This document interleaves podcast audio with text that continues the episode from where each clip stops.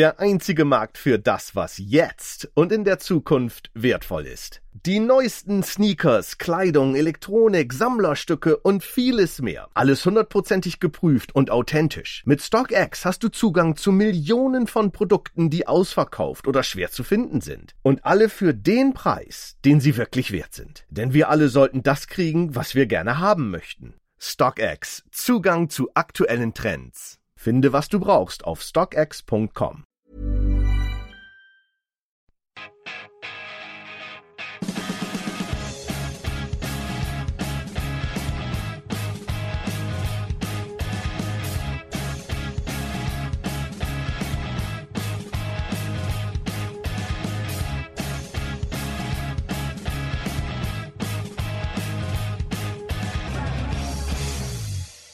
Welcome to the Chelsea Fancast, a very special one because occasionally we get so many, so many emails from you lovely, lovely people.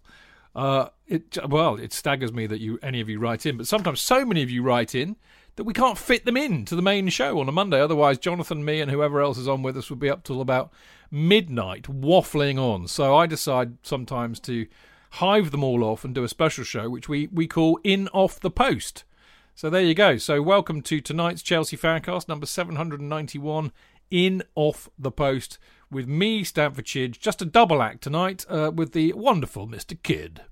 Oh, great to be here, Chidge. Absolutely fantastic. And um, uh, all 18 people on Mixlr. I hope that 20, we... Uh, 20, it's going up. Gone up already, Yep, hey? yep. God, bloody Yep, hell. yep. Good stuff, guys. Well, if there are so few of you, you should chip in. Well, Chip they in, are. If we can... But we'll, we'll see if we can... Um, should you'll have to be the fulcrum for this. You'll have I to... will. uh, I'll do my best. the conduit. The conduit. I'll do my best. if you best. want to ask any more questions, because I like the intimacy of the audience here. I think know. it's- It's nice. It's nice. Like a kind of um um what they used to unplugged. Chelsea Fancast unplugged. Shall I get my acoustic guitar? Yeah, it's like an acoustic version, isn't it? Yeah, okay. Okay, You yeah. know, feels a bit feels a bit lonely tonight, just me and you. There's no nobody else to play with, but you know, maybe the Mixlr people can catch up with that. Yeah, Anyway, they can, they can, yeah. um, just to give them a heads up, and welcome by the way, because we do have uh, Mixlr people live uh, broadcasting on Mixlr as we try to do every show. Good to see you all in here. Um, uh, most of the emails tonight, as you can imagine, and as always, they are from all over the world. Uh, but most of the emails tonight are uh, on the subject of Frank Lampard's departure and the aftermath of that. And also, you know, obviously looking ahead to Thomas Tuchel, Tommy T. So, uh, apart from one, kind of, really, which happens to be the first one from our dear, dear mate, the lovely San Lucian. Kenroy Justin. Yeah, so there you go. Take it away, JK. Well, he's Kenroy said, uh, Chidge, as you know, I don't write all regular all emails. Wacky is my style. And he's put JK has not done a Caribbean accent yet. So in order to be diverse and inclusive, I'm forcing him to do this one Caribbean style. Is he, So, fr- is he from Wales? Yes, he's from as all my characters are, as we've already established. Every accent I ever do is Welsh. Because particularly my way, my I can't not allowed to do Pakistani. No, so no, no, no. no, no, no. But I can't do it. I can't do it because no, no, no. Don't because mention because you'll find you'll actually find it's Welsh. It's a Welsh. My Pakistani's Welsh, but he's, he's got here Wagwan brethren, pum pum afi ran ya know. Um, but I won't be doing any more of that. But he set me up here, Kenroy, because he's written it phonetically. Yeah. Wagwan brethren, pum pum No, no. afi ran. It's not Caribbean enough.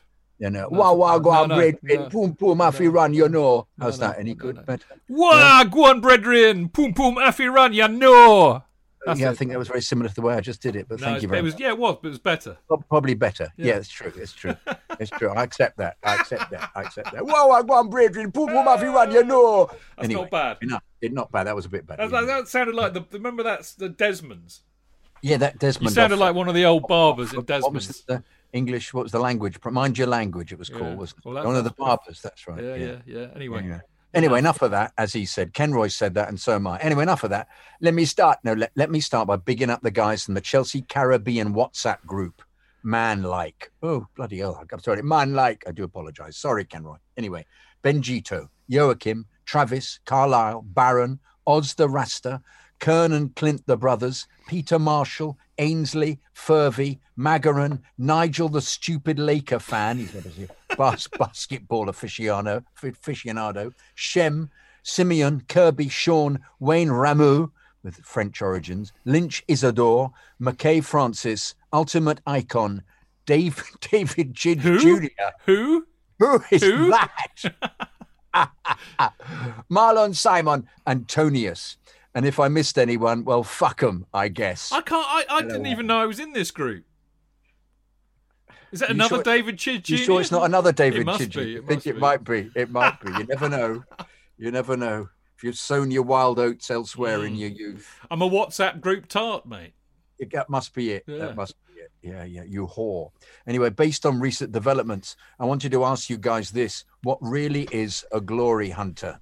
Deep down, are they real and true fans? It would not seem so to me. It would seem that true fans would immerse themselves in the entirety of the club. Beautifully expressed, Kenroy, as only you can do it. Its future and its past, and not just how many wins and trophies that they come along for. They, that they that they can come along for the ride. Should a true fan of the club not care more about its long-term development rather than just immediate success at any cost? This is what comes to mind when I hear people talking about Frank Lampard as if they don't understand why he's important to the club. The fact that the club hired him, even as a rookie and a very much inexperienced manager, speaks volumes about who he is, whether or not it was too early for him. No other rookie manager could have landed the position on permanent appointment, whether he had a transfer ban or even if Roman had got trench madness.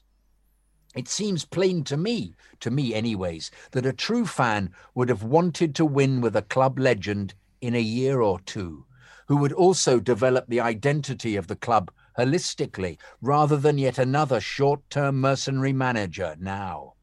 Albeit, beautiful, we don't often see albeit, um, though albeit is in um, uh, Blue Day. Yeah, uh, yeah, yeah, yeah. I thought it was Albite.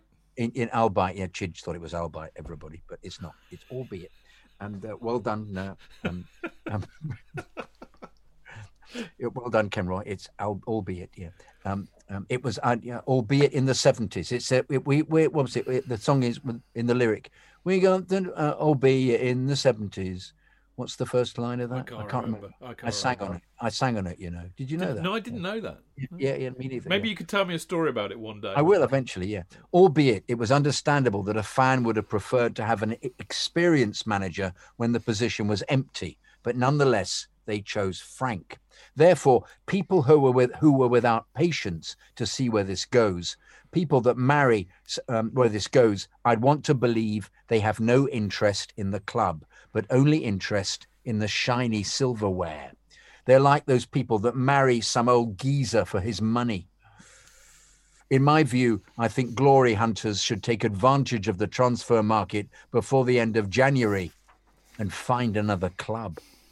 Man City looks good and on the on the up right now, and so does Man United football scum, i.e., the original glory hunters' hunting ground. Nonetheless, we now know that it was all due to internal politics. The fact they wanted to sack him last summer after he finished fourth in a dire situation shows how disgusting the board are. I mean, I'm not sure that's absolutely true, actually, Kenroy. I mean, what the fuck is this? The worst thing about it is glory supporters don't care enough to understand what is really happening here because once the board destroys the club from the inside, both the glory supporters and the board can move on quickly to new pastures, other teams, and other jobs. Anyway, you guys, anyways, I'm sorry, Kenroy, you guys need to ensure Matt Scott writes in every week. Good stuff, Matt. Finally, long overdue, Chelsea Legends battle number two. Who would run out of energy first, Ramires or Kante? Guys, keep it blue, keep it carefree, keep it Chelsea. Up to Chelsea! A goodie, a goodie, Kenroy, a goodie. Now, I'm going to disappoint you because I'm a little bit of a glory hunter.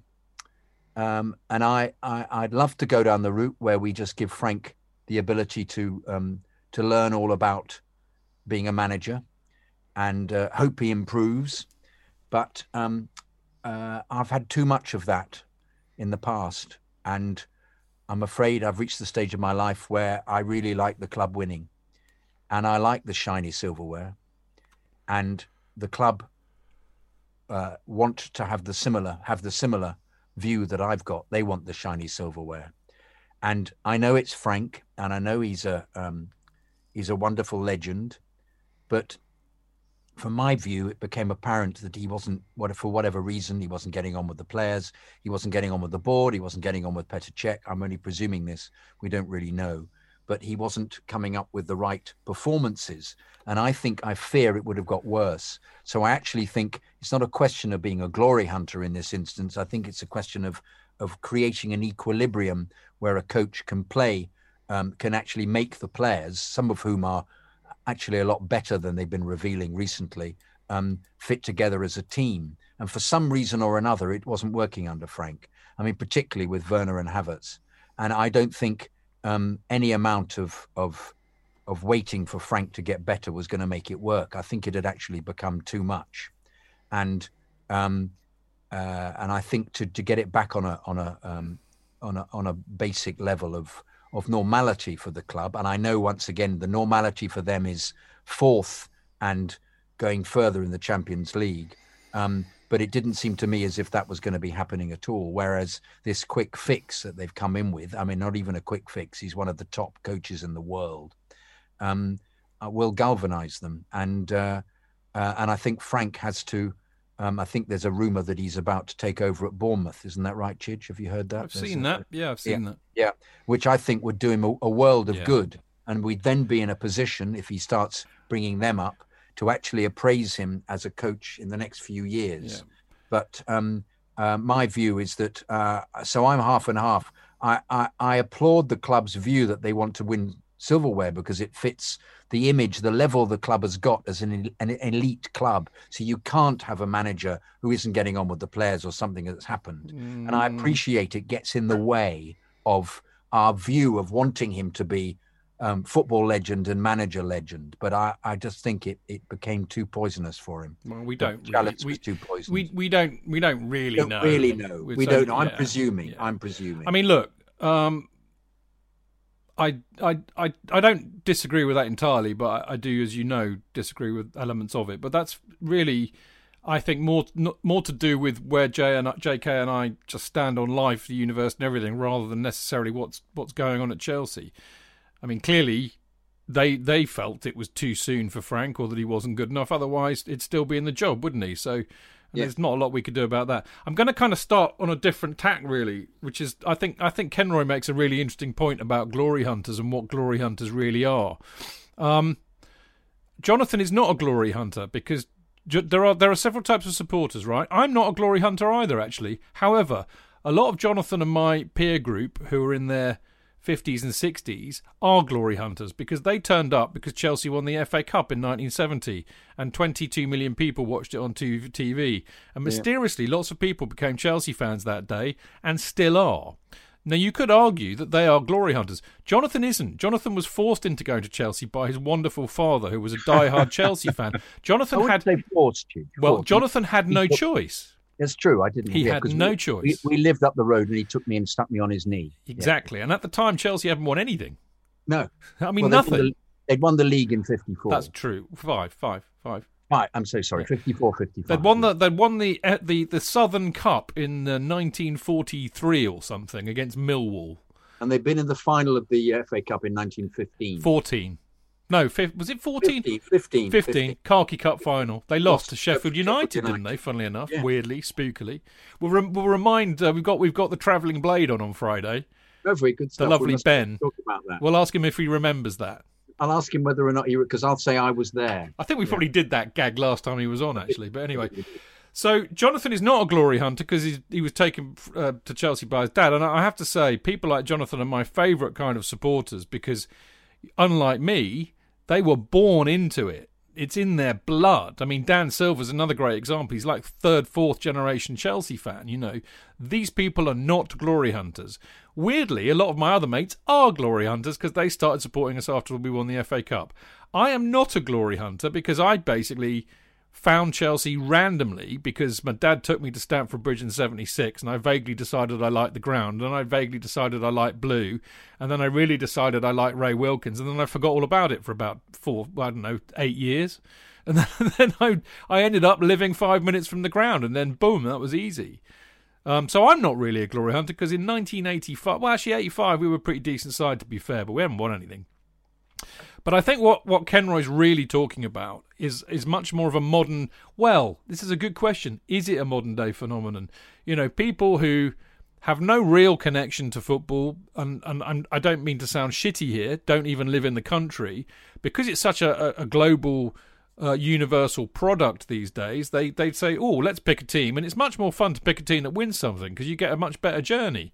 However, you could say the same. You could say the same in England. If you're not born in Chelsea, like I wasn't, if you're not if your family's not from not Chelsea supporters like mine wasn't, then it was quite traditional it being, you know, when I grew up as a kid, the only live football match you ever saw was the FA Cup final. Kids would often choose who won the FA Cup final to be their team, or they would choose the team that won the league that year because that was that's what kids do.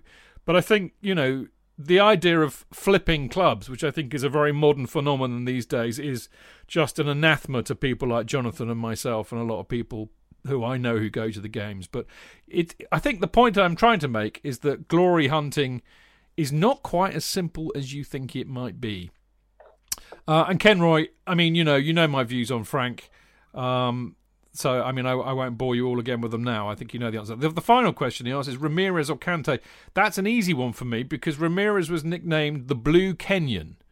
Uh, and that's not because he was from Kenya, Kenya, or even blue. But he he was named the Blue Kenyan because he had a reputation for being an amazing long distance runner, like Kenyans tend to be. So the fact that he was called the Blue Kenyan would tell me that his Duracell batteries will probably last longer than Kante's, Jonathan. Yes, I think that's absolutely right. But they were very different players. Ramires tended to get forward and uh, um, he nicked the ball away occasionally, but he was just uh, um, he was he was a bit of a, a, a long-legged trudger occasionally, but he will always go down everybody's memory for scoring that great goal in the semi-final. Um, I felt we, we sold him too soon. Actually, I didn't yeah, think. I liked was, Ramires. I mean, I'll never ever forget that amazing goal he scored against Barca. Kenroy is in yeah. is in Mixlr as we speak, and he's actually oh. replied to us, and he makes a good point, which I kind of overlooked. Chidge, I think you're a glory hunter, not me, but you are a glory hunter if you all, if you're all about the trophies and nothing else and and I think that's a point that I didn't make, and you're right. And I, I, I'm I'm not a glory hunter in that respect. But then you see, you know, if we hadn't won what we'd won in the last 15 years, I would be desperate to win something. The fact that we have won everything, um, and of course, well, a we've won everything more than I ever thought I'd see us win. Two, because I supported us when we didn't really win much at all. I can be quite, you know, agnostic about this, you know, and actually I go for football for far more reasons than just just winning. It's for me, it's about the day out. And Jonathan and I slightly, uh, you know, I wouldn't say we disagree, but we go we go for slightly different reasons, and that's okay. You know, there's no bloody rule book that says how you're supposed to support a club. It's personal. It's up to you. I have slightly different ways of doing it than Jonathan, but it makes no difference to us. We we both love it, and we both, mate. I love winning trophies. Don't get me wrong. Anyway, I've, you're going to like this email, J.K. This yes. is this is pure art, and it's art from the heart. In fact. And you're doing a bit of uh, poetizing here, aren't you, Chidge? I am going to. I'm going to do my yeah. best. Right. Yeah, it's, uh, yeah, it's from the lovely Ben Brooks. And he says, I won't name you all as I don't have time, but know that I love you.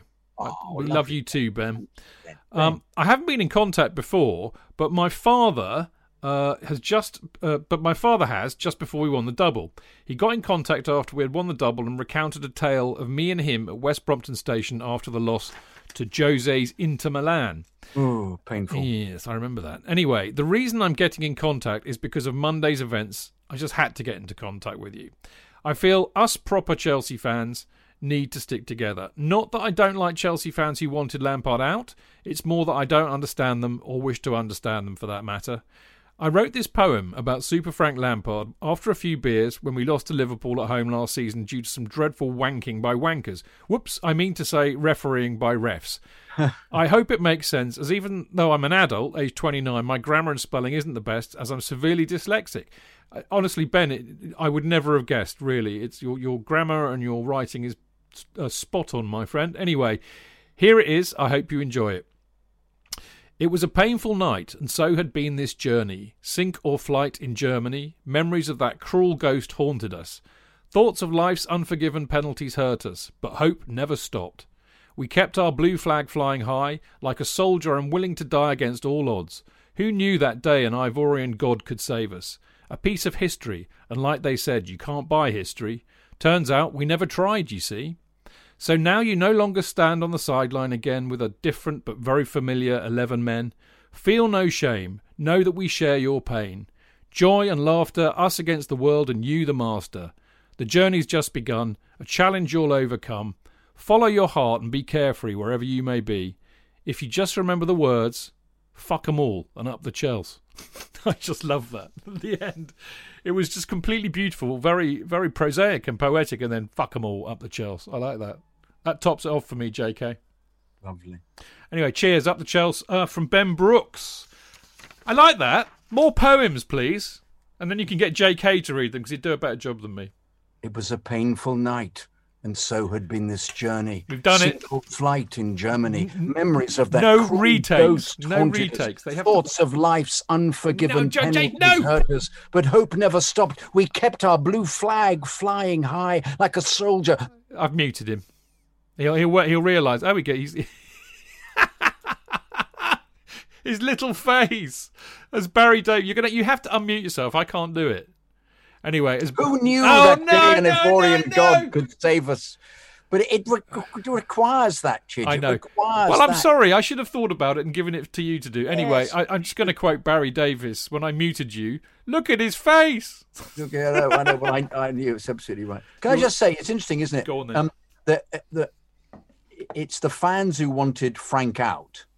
It's it's it's difficult, isn't it? When you when Frank went, I didn't want Frank out at all. But when he went, I- find it very easy just to go with, okay, I get what's happening. We need to we need to move on and get with the next manager. So I've never wanted Lam- Lampard out. So um, I, I find it very weird that so many fans early on wanted him out. I didn't get that. I never got that. Nor do I. I don't, I don't, I can't relate to that at all.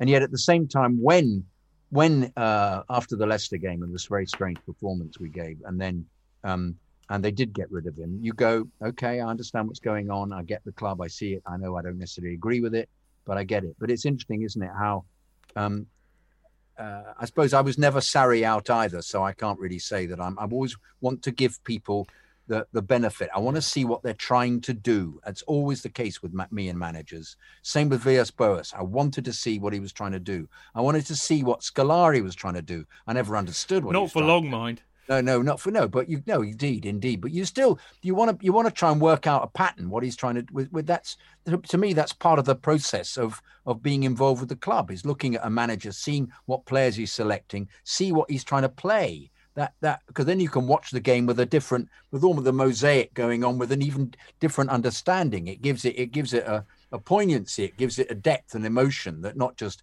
turning up and hoping they score. Now, part of me still like that, like a little boy. When I was eight, all I wanted to do was see Chelsea score, get the, the ball in the back of the net. But it's interesting how how uh, some people make a decision and they want somebody out, and that's it, you know. Which I think Well, is a, I, I, I, do you know what? The only thought I have on that, mate, is that uh, some people think that they know about know more about football than everybody else, and I think that comes through. And I think the other thing, that maybe it's a modern phenomenon that it's very, we live in a very disposable society, don't we? You know, this whole ca- kind of cancel culture and all of that. It's all very disposable. Somebody does something wrong in their job, sack them, fire them, get them out, get them out. You know, it's all this. Kind I think it's a more modern phenomenon, and I do think, I do think as well that uh, we have, we as supporters at this club have been conditioned. All right, we've been conditioned by an owner who pulls the trigger on average every 18 months. So, you know, the minute any manager starts underperforming or or the team starts underperforming, we now expect the manager to get fired. If we if we supported a club where the average tenure of managership was five years, we wouldn't. I suspect. I think that all plays into it. Although I read something very funny. Some I can't remember his name. Bless. I think it was a guy called David on Twitter. Sent me a tweet and he worked out that the number of managers we have had over the last 50 years, if you divide the number of managers into that 50 years, it averages at 18 months. Mm. So, as with everything at Chelsea, it's never new. Anyway, Steve Rollo, mate. we shouldn't have been surprised, should we? No. Um, hi, gents. I write in disbelief, which logic says was expected. I'm disappointed, angry, and frustrated. I believed that perhaps the Roman culture had moved on and we might experience a period of stability. Alas, not. I've suffered through some tremendous managers. Danny Blanchflower. Oh my God, clueless. AVB, Scolari, Ranieri, oh, Rafa, oh, Angry Man Conte, yep, Sarri, his antithesis, and Mourinho a second time. Now it appears we're going to land Tuchel, or however one spells his name. You spelt it perfectly, Steve. I've had enough. I don't believe Frank had any say in the incoming players whom we pray will start to play. I blame the Granovskaya girl, who in turn does Roman's bidding. I'm sick of it. What was wrong with Tammy and Giroud up front? Our squad two seasons ago had potential. Now someone has to fit five new players into a system that was already working. Madness. One might surmise that if we have them, no one else can use them. In one sense, I think that Frank's probably relieved. The vitriol on social media shits me no end. Frank was a super player. Perhaps he won't be quite so good as a manager, but for fuck's sake, let him have the opportunity. Rumour spreads of mistrust and dissent in the changing room. I didn't hear of this last year. Frank still has my trust and support. I truly don't know where I stand at this juncture. I've been disillusioned before, but this, Help me out, chaps. Steve, Lennox Head, Australia.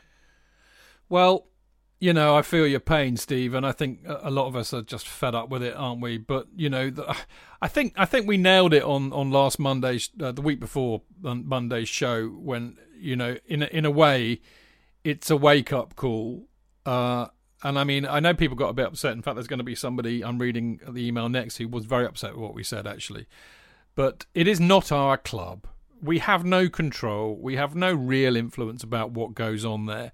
Um, and I was a bit rude about Roman saying it's basically a rich man's toy set, which is kind of true. But the reality is, as JK will tell you, and in fact, so can I.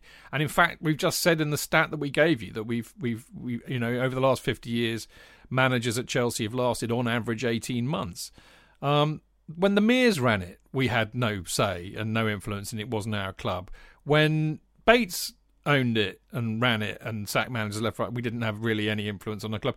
We really don't. If you know i used to say this about um, kids coming in to the tv industry you know very young and wanting and excited and crazy ideas and wanted to make great tv as a producer or a director. And they would get really really upset whenever an executive producer or a series producer or commissioning editor would come into a viewing and eviscerate their program and basically foist on them their own bloody ideas as to what they wanted. And these kids would take it really, really personally. And I used to have to, as a bit of an older lag in the business, I would take them aside and say, look, let's go and have a beer and a chat. And I would explain to them that this is not your program. You might you might think it is because you're kind of making it and it's your ideas, but it's not your program. It is your program if you have nobody up that greasy pole higher than you and you pay for everything on it. And then, and only then, is it your program. And it's kind of the same with the football. We might think that we we're important. We might think that we have a vocal presence. We might think that we pay the players' wages. We don't pay the players' wages. Sky do, and Roman does. And I'm afraid that's what I mean. And I was kind of upset because I, I I'm not stupid and I should know this. But the fact is, the other thing you have to factor in is that we have a massive emotional connection to this club because of the players that we love, the things we've won, the ground, the people that we go with, all of that. And it and it makes us go a bit funny in the head. And we like to think we have more influence than we really do. But uh, Steve, have a beer, think about it, and go, you know what? I know this, but that's kind of half the reason why I'm in it, you know. I think you'll be all right. I'd love to buy you a beer, Steve, but sadly, Lennox Head, much as I'd love to go there, is a very long way away. Hopefully, we'll see you one point, day. Though, doesn't he, Chid? He makes a good yeah. point about um, the fact that um, the the team was was going in a, a, a direction um, that with with uh, Frank, um, in fact, just before um, uh, coronavirus virus set in, wasn't it? After we beaten Everton four 0 when he had um, he had um, Gilmour in midfield and Giroud scored all those goals, and you thought that Frank had had, had f- found something. I think he and had, then, and the, indeed he had. But then suddenly all these new players come in, yeah. and then it, it, whether it gets in the way of everything he was thinking of creating, you you you must think, yeah, it's true. Actually, but I, I, I think this is this is symptomatic of what we're talking about. We all grew up in a different era when football clubs were run in a different way, when managers had a lot of power when they were managers, they ran the whole club, and chairman and owners were tolerated. I mean, the best example of that is Brian Clough. Clough. Yeah. You know, who fell out with more than a few few of them. But football is no longer like that. Frank Lampard was not the manager; he was the coach. Coach. Yeah. So, and he re- and we, I think we're now learning, and I think you know, there, Matt Law's written a great piece today about the fact that uh, they've ripped up the program and and started again. And and I think any any of us who have been around football for a long time will tell you is that, that we didn't think that was the thing to do. We thought we had, you had to bite the pain, grow and develop something, try and do it differently. Because actually, if you you know pull the pull the corner of the carpet up under Chelsea, you could say, well, actually, it hasn't really been working very well for the last seven years. We kind of got Yeah. away with it. Yeah. Structurally, underneath, it's a real fucking nightmare. It's a chaos. So actually, there's a really good argument for saying, you know, we need to start again. But Yeah. you know, this is not the way that the, the people who run this club will do it. And I mean, who know? I tell you, read read Matt Law's article if you can. It's really really good. And he was also on London is Blue the other day. So go and go and have a listen to them. It's brilliant that they get Matt on, and he's well worth listening to because he is close to the club, but he's he's still a good independent journalist. But he kind of he's saying what I think a lot of us on the fancast really fear, which is that this rip it up and start again thing is just not going to work anymore. I mean, it used to work in the in the kind of you know 2004 to 2012 period because the one thing that was stable were fantastic world class players. How many world class players have we got in the team at the moment, J.K.? Well, even the world class players we've supposedly got aren't playing very well. Kante is supposed to be one of them, but he's been injured most of the time. Um, let's let's go through him. Uh, Silva is a world class player, but he's Past it. past it slightly, and he's like a, he's like a delicate old uncle. I always think he's he needs he does something, and then he sort of goes, "Oh, I've got to get up." I'm no, don't help me get up. Don't. He looks exhausted whenever he does a tackle, but. Uh, no, he's. I'm. I'm being unfair. He's. He's a. He's a terrific player, but 36. Um, There aren't many. That's uh, the reality. no, no. The reality is no. That that well, Ziyech is supposed to be, but he's not revealing it as much because he's injured. But no, in fact, no. But at the same time, though, Chidge, Man City um, just seem to, whether it's a coaching thing, seem to buy terrific player after terrific player. So that this this this business template of just buying top players is working for some clubs. And you think, uh, would it work with Tuchel? Would it? Um, is that is Well, that what they've decided? I- They're well- going to go back to it. You know. Well, got- maybe, but you know, and I mean, my long gripe with the club is basically you do not have people who have the first idea about football making the key football decisions, and the key Yeah, football indeed. decisions are what manager, stroke coach to hire, and what players to buy. Yeah. And I'm sorry, I, I'm I, I'm I'm sure Roman, brilliant and everything, loving to pieces for everything he's brought to the club and all the joy he's given me through winning this stuff. I don't think he's a football man. Marina Granovskaya, superb businessman, uh, renowned negotiator, brilliant. But I don't think she's a football person.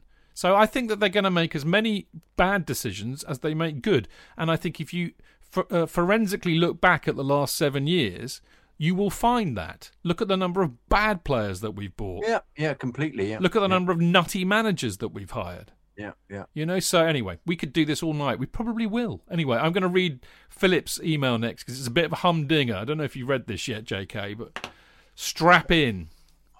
Oh, I thought it was my turn. No, it's mine. You did Did I not- Steve. Oh, I did, Steve. Sorry, Steve. I did. Got a that. memory of a goldfish. I don't know. Right. My name? Oh yeah. sure. Uh, who am I?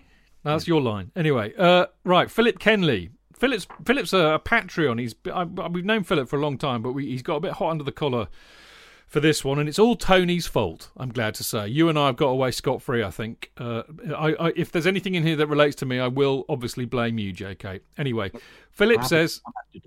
I'll have to take that. Philip says, I can't, I just cannot believe what I've just heard. Tony Glover's rant early on in the podcast on the 25th of January might be the biggest load of drivel I've ever heard. I've had to jump straight to my laptop to counter the nonsense I've just heard. Before I forget, my memory is worse than yours, Chidge.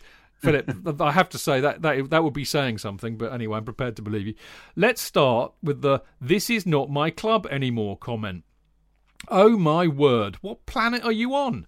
Okay, let's split Chelsea supporters into three groups. Those that remember the 60s properly, those like myself and Chidge say that were brought up in the Bates era, and those that have only known success. First, those in the former group. Yes, this is not your club anymore. That club ended in 1972. Maybe you can tell me about that, Jonathan. Hey, hang on. I have only read about it and seen clips from the 1 in 10 games that had cameras at them. So I've seen the clips, the highlights, the best bits. They look good. Maybe any highlights reel would look good. That was 50 years ago. Then we had 15 years of unmitigated crap. That is actually my club, the one I was brought up on. Yes, I do remember it fondly. Maybe not so much the 9,000 crowds and the violence and the racism and the anti Semitism, but I still remember it fondly. I, I concur, Philip. Then a dozen or so years of wonderful, slow ascendancy. My favourite years, maybe. Starting with Glenda, of course. Not the Abramovich years, maybe, but the blueprint was being laid. Bates spent as much as he possibly could. Managers were sacked as soon as the tide turned. There was no youth coming through at all, other than JT. We were spending more than we were earning. We all know that in a parallel universe it could have been us visiting Division 3 and not Leeds or City. But miracle of miracles, 2003 happened and the Roman era began. Okay, so Mr. Glover, what Chelsea is it you actually want back? Next point. You started talking about the money and Roman not caring about the fans, and that Chelsea is a cash cow. What planet are you on? I ask again. Do you not see our accounts at the end of every year? Even with the transfer ban and the selling of Eden, we barely turned a profit. Chelsea has been a non stop cash eating monster since Roman took over in 2003. Now, don't get me wrong, I'm not lo- losing sleep over how an oligarch spends his cash, but to say that he is just using the club to print money is a misdirection of Trumpian standards. Uh, objectively, Roman has been an unbelievable chairman for Chelsea. We are a trophy a year team. I think we may have won more trophies than Man United since 2003, or close anyway. He never stops investing. Whilst his treatment of managers is brutal, no one can say it doesn't work. I'm sick to the core about Frank, but let's face it, halfway through, and the only game I think I loved was Atletico away, and that was a rearguard action. Every single game against a decent Premier League team was so disappointing. Every single one. And every one of our players, apart from Mount maybe, was playing less well than they had been. By doing what he did, Chelsea still have a chance to save the season. It was not going to happen with Frank, let's be honest there. Disagree with that philosoph- philosophy? Absolutely. I may even disagree with it, despite what I've written. But please don't talk bollocks. It undermines anything you may say in the future. Thank you, Philip. Now, Philip, I have many points to address on there. Um, I mean, you know, firstly, I, I, have you right about a lot of that. I think, but I think I think to be shitty to Tony is a bit unfair. Um, uh, and I, and I'll uh, you know you you wrote that and you were angry and you wrote it you know at the kind of you know in the spirit of the moment as it were you have to remember that we are not broadcasters we're fans and when we're doing a show we're we're speaking from our emotions not our intellect you know and and you can you know i'm sure i'm sure we all talk utter bollocks most of the time if we're upset or or something's got under our skin. You know we're not cold dead-eyed logical, robotic, you know, uh, people on, on television. You know, we're just not like that. We're a bunch of fans who like to talk about the game as if we were in a pub. So Tony I th- feels it, feels it. Deeply. Yeah. So I think I think to beat Tony up about that is a bit a bit OTT and a bit unfair. Um, I mean, you know, I think I think Tony. I mean, I, am not here to I'm not here to speak for Tony. He's not here, obviously, but I, I do understand where Tony's coming from. Tony's an incredibly passionate, lovely, yeah. emotional guy he he, like many of us, me included, is under the delusion that the club is ours and that we have some say. I think if you sat Tony down and had a pint or two with him in the pub, you know, you'd get him to admit that what a load of bollocks that is, like I just have a minute ago. Um, I don't think he ever said it was a license to print money. I think I think I think Tony's beef is like my beef, which is that whilst Roman has uh, undoubtedly put in more money than anybody else has ever in the game, and, and we all thank him hugely for that. And as you said, it's up to him. He's an oligarch and he can do what he likes. But I think there's something else that I am privy to because I, have been on the Chelsea Supporters Trust Board since 2013, and I do have meetings with the club, several meetings a year. And I can tell you that they have pressure to not lose money in as much as one can. Of course, they then undermine that by firing managers and having to pay them huge settlement fees. But the people who, you know, not Roman, the people who are in that club are tasked to try and make as much money as they can. And like all other big Premier League clubs, they do that by being a global brand. And at the end of the day, I'm pretty damn sure that it's not just because Roman has the hump with a manager that they change things. They change it because they it's not just about the fact they want to win trophies. When they win trophies, they make more money. So you can't take the money and the business side out of it. And I think ultimately that's what Tony doesn't like. He he he he, he thinks that perhaps you know that makes the soul of it a little impure. But Philip, I think you know basically you're clearly a very bright guy, and, and I know you, and I know you are. Um, you know, and I think most of the points you make in there are absolutely spot on. But don't be too harsh on Tony. We were having a very bad night that night, and he was upset and a bit emotional. And I think anybody should be allowed that latitude. J.K. Can I just make a defence, and not even a defence, just to, to to tell you about Bates here because you mentioned Leeds and City going down. The one thing about Bates, yes, he was losing money all the time, but he was actually a terrific businessman and probably very uh, slightly allegedly a nasty man dealing with it. But I shared a coach with him bizarrely on a trip to Coventry once because you could buy um, uh, director's box tickets for 60 quid a time. Um, and uh, and I because uh, when I was in where I sit at Aussies, the they were selling them off, and Coventry was the League Cup, and I went there, and he, they said it's an executive coach, and I went, oh great, so I went into the coach thinking there'd be masses of people, and it was me and Ken and Susanna and Colin Hutchinson, and that's all it was, and um, Ken gloated over the fact that the Leeds uh, chairman, I've forgotten his name, um, uh, when they went down, had pre-sold all yeah, that's right. Had pre sold all the season tickets for the next two years to get the money to pay for the club. And Bates, in all his, his, his profligacy, hadn't done that. And he was gleeful that they were doing badly because he had made decisions. All right, they he bought a 50 million pound bond to pay for everything, but he managed the club better than City or Leeds. And that's something one, one must really be um, impressed by and thank him for.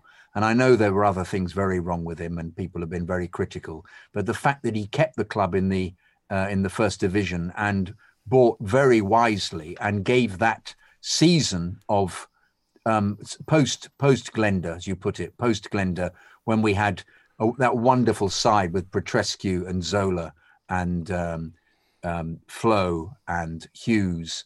I mean, that was and um, Lasso. That was a really terrific team and gave me great joy. And Bates contributed so hugely to that that one mustn't forget what uh, that despite his his nastiness, because I've had several people, mates who've done business with him who weren't impressed at all.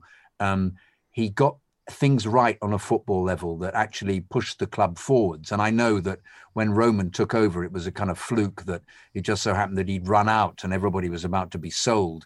And he kept the players, and JT was off to Liverpool and all of those things. He'd been to the Liverpool training ground, JT, and Gudjohnsen was off. And because Roman appeared with all the with all the uh, the the input of money, it saved the day, and Bates was then in a position to make a profit from it. But um, um, uh, that was when you say a parallel universe. I, I don't think it was ever going to be happening just because Bates was involved so well in that. But um, um, uh, I have to say I agree with you. I agree. I agree. I don't agree with with. Uh, I, I love Tony very much, and we've had our moments of because his his hatred of Sarri was something I could never tolerate because once again I was always keen to see what the manager was trying to do and uh, but Tony wears very much wears his heart on his sleeve, and that is a very positive thing about him. And he's uh, um, because that kind of support is is great. And we have our we lock horns occasionally, but he's a sweet chap. Yeah, I mean, but, um, I, I, you know. I, mean, I to be honest, I brought. I mean, you know, I, I think I think as I admitted, you know, with with a little bit of time and reflection.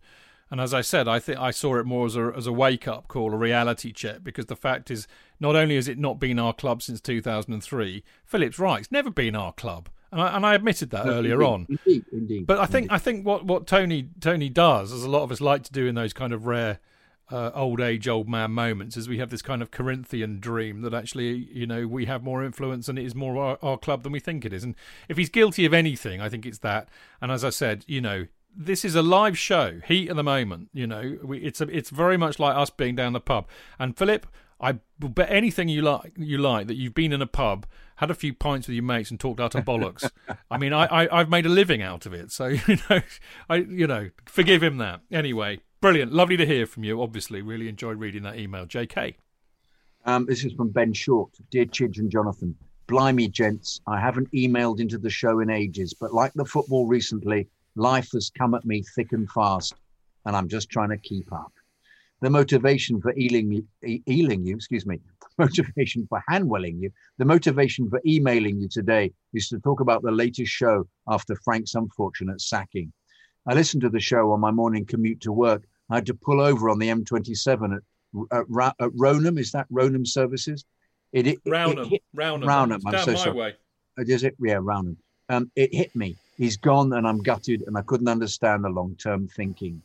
When I listened to the show, I got upset. I had tears in my eyes. You see, I have no one to talk Chelsea with. Chid, you talk about mental health. I got upset listening because it was a realization, as if a delayed reaction to something that has happened, like a relative passing, and listening to you guys on the show and especially what Tony was saying about how the soul of the club is gone, and the example he gave about Manchester United, sticking with Solskjaer, and we sack our all-time top goal scorer after 18 months, disgraceful.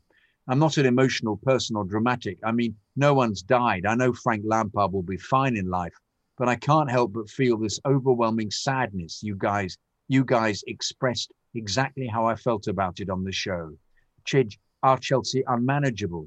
Yes, and it's taken Frank to go for me to realize it. How dare they? How dare the club, the board, who, how, whoever essentially used Frank for a time period where the club needed a feel good factor, suckered us in with the so called project. I can't believe I fell for it. I'd hoped we were changing as a club, but clearly I'm deluded. Hope was in abundance and it's been snatched away. Something else I wanted to bring up was what you guys were talking about was the idea that Frank and Granovskaya butted heads over Kepa and how she wanted Kepa in the side because essentially she signed him. Now, if that's true, she needs to slap around the head. Any idiot can see Kepa's not the standard we need. And just because she doesn't want to lose face or admit that the transfer was a mistake, then bloody hell, she shouldn't be in that position. Admit your mistakes. You've moved on from Frank now. Move on from the deadwood at the club. Something else that does get mentioned quite a few times on the show is this bashing of the of the FIFA generation. I just wanted to say, I would say I'm part of that generation born in the 90s. I've grown up with football, and for that era, FIFA on the PlayStation was a part of that. Getting home after school and playing as the club you love was great. I'm just trying to make the point that not all of us think that real football is like FIFA. I believe this email and all of my past emails have shown I have the same views and opinions as the people on the show. I've been to the bridge many times. I have a Guinness or a London Pride before and after the game. I don't bother with that awful Singha beer. I don't want us to sign Galacticos. I want us to develop, work, instruct, and make future stars. English players in English teams are important. Mount is an obvious example. Chidge, side note, when you said you can take the boy out of Portsmouth, but can't take Portsmouth out of the boy, loved it. Being from Portsmouth myself, I get Mounts no fear of getting stuck in. Anyway, I don't want another foreign manager. I want Frank. I want someone who cares about the longevity of the team. Look, I don't expect this email to be read out. It has, it has. I'm reading it. I just wanted to connect with you guys again. I love the show. I'd love to be a part of it. I want you to know I'm listening and thank you. Chidge, the big sleep out, a brilliant thing to do. I myself am a veteran of eight years in the 2nd Battalion, Princess of Wales's Royal Regiment. Thank you for being a release for me on a subject that we all have strong feelings for. Super Frank is always a legend, a hero, and a role model. Maybe in a few years, he'll be back after a couple of years developing himself as a manager, as I said earlier. But there's that thing we call hope again. Sad day, so thank you for being there. Stay safe, gents. Yours faithfully, Ben. I love the emotion, Chidge. Don't you love the emotion in that? Wow. Well, I mean, if I'd have bothered to reread that before I, you know, uh, discussed Philip's email, like we could have just read that as a response because I think that's the point, Philip. There's a the the counterpoint is the emotional reaction, and, and Ben summed that up beautifully. Uh, I think I, I, want to pick up on one thing, Ben, about the FIFA generation. I'm sorry if it comes across that we're all a bit meh about that. We're not at all. Really, what it is is just jealousy because we're all so old. None of us have figured out how to play it. That's that's the real reason why we have a go. I had a go. I failed. No, we're rubbish at FIFA. But the, I have nothing against the FIFA generation, and I have nothing against young Chelsea supporters. In fact, it is an absolute fact, as I, I, I now know this because I can check out the demographics for this show. The majority of our listeners are under the age of 35. We have a lot of listeners who are in their 20s. Um, I would argue perhaps we have more listeners in their 20s and 30s than we do of any other age group. So, um, and I, I, I, for one, um, am really heartened and delighted by that because that tells me that we're not just a bunch of crusty old miserable gits who talk nonsense. Uh, that we're not completely out of touch with young people, and that, that that young people, if young people are prepared to listen to this, which is, I would say, the antithesis of uh, modern media in in the fact that it's it's four grumpy old blokes waffling on for two and a half hours, not not like a five minute clip on YouTube. Um, that tells me that there's hope for the future because you lot get Chelsea, get how to support it. Not that we're telling you how to, but you you you know you have a real deep love of of this football club and and what it's all about and uh, I'm really heartened by that and finally Ben finally um, you're clearly local to me if you were down at Rownham's. Um, when this is all over, it'd be lovely to have a pint with you in Winchester. So I can personally thank you for your service to your country, which I am hugely um, well, I'm I'm humbled by, mate, and uh, it's lovely to hear that. And I'm glad that you're supportive of what we're doing for the Stoll veterans. Obviously, that's something close to your heart too. So there you go, Jake. Can I just say, Chidge, I didn't. I don't think, in fact, that it was as um, um, almost evil that it was as as thought out that they would just keep him for a short period for a feel good factor. I don't think. I think they gave him a chance. I think they were they were absolutely. I'm not so sure about that. And you don't think so, Chip? Do you think? Well, I, I, I, my theory, uh, the Martin Samuels theory, but yeah, was that they used him. I, I, I mean, I, I'm, I, I, I kind of thought the same. I they got of, him in for the period where the no other manager yeah, could come in. And Matt Laws, Matt Laws, kind of backing that up in his article today. I think that's really? A, yeah, they're really? they're they're venal, mate. They waste yeah. people. They don't give a shit. Yeah. You know. Yeah, yeah, yeah. Um, but also, also, do you think the idea? Do you think the um, that Frank and Granovskaya idea over Kepa? Do you think is that real? I thought that was a uh, invented. I, I really they bought they bought Mendy. I can't see if, if she'd been feeling that way. Surely they'd never have bought Mendy. She'd have just said, "You make him work." I, I, don't know, mate. I don't know. What, we, what, don't, we don't know about that one. What, I don't think we can say that's absolutely true. no, true. I don't think we can. Of course, we can't. I think what we can say though is that the, the you know what has happened and what has been evident at Chelsea for a number of years, but is not just a Chelsea thing. This is widespread. Is that you know agents and players have all the power. Uh, you know agents can kick up a stink and get their players in and out. They have a lot of sway over people who run football clubs because that's how they go and buy their players. Um, and the reality is that when you're spending 100 million quid on players, that's a huge asset, and you need to get the best out of that asset. You need a return on that investment. So yeah. when it comes to a choice of getting rid of one manager or five players, you get rid of one manager. As always. And yeah, yeah and I think we've been seeing that uh, for a long time. Mourinho, didn't we? Didn't matter that yeah, the players. Yeah, even him. But I think you, arguably we might have seen that before. But I mean, again, you know, our, our, our, we're, if we're guilty of anything on this show, it's because we grew up a long time ago when that wasn't the case. As I said earlier on, when managers had all the power, and if the manager didn't like five players, they were they were gone. So there was yeah. no there was no kicking up a stink then. But I think there. I mean, we don't know what the evidence is because we're not there at Chelsea. But I think you can safely say that this goes on a lot in the game. Why? What? You know? Okay, here's a good analogy. Uh, Ferguson got rid of Pogba when he was a youth player at United. Nobody's got rid of Pogba at United, even though he plays like shit most of the time and has a really bad yeah. attitude. Yes. So think about it. Anyway, uh, yes. Chris Kurland has written arguably the email of the week. this is short and sweet. Well, it's not very sweet. It's very sour, actually. It's more, more, more, more sour indeed. He says, uh, "Dear Mister Buck." So I don't, I don't know if you're wanting me to forward this to to Bruce, uh, Chris. I, I can be persuaded. it depends if you really want me to, and whether I'm ever welcome at Chelsea again afterwards. In fact, whether I am already as a moot point. But anyway, dear Mister Buck. I just want to write a quick email stating exact. Maybe he's maybe he's copied me in. I didn't think about this. Maybe he has sent this to Bruce. Anyway, D- dear Mr. Buck, just want to write a quick email stating exactly what us true supporters feel about you and your cronies who are running this club. You aren't a football fan, and we're not a brand. You are ripping the soul from this club and have now disconnected us even further from our club with the sacking of Frank Lampard. Please, please, please resign and put someone in charge who knows what the true meaning of a football club means and what it stands for. Sure, we want success. What supporter doesn't? But at the expense of our soul, at the expense of treating a person who means more to us than you ever will be, is a disgrace. You have no loyalty to legends. You've decided to back players who couldn't give two shits about this club over a true club legend, and for this you will never be forgiven. Success under Tuchel will feel hollow, and therefore, what's the point? I'm distraught. I really am. If only you guys knew what this decision has done. That's it. Now resign. Season ticket holder, Chris Curlin. I love that, Chris. Um, in fact, actually, I think maybe that was Tony writing under a, a, a nom de plume, perhaps. I don't know, but no, I'm sure it wasn't.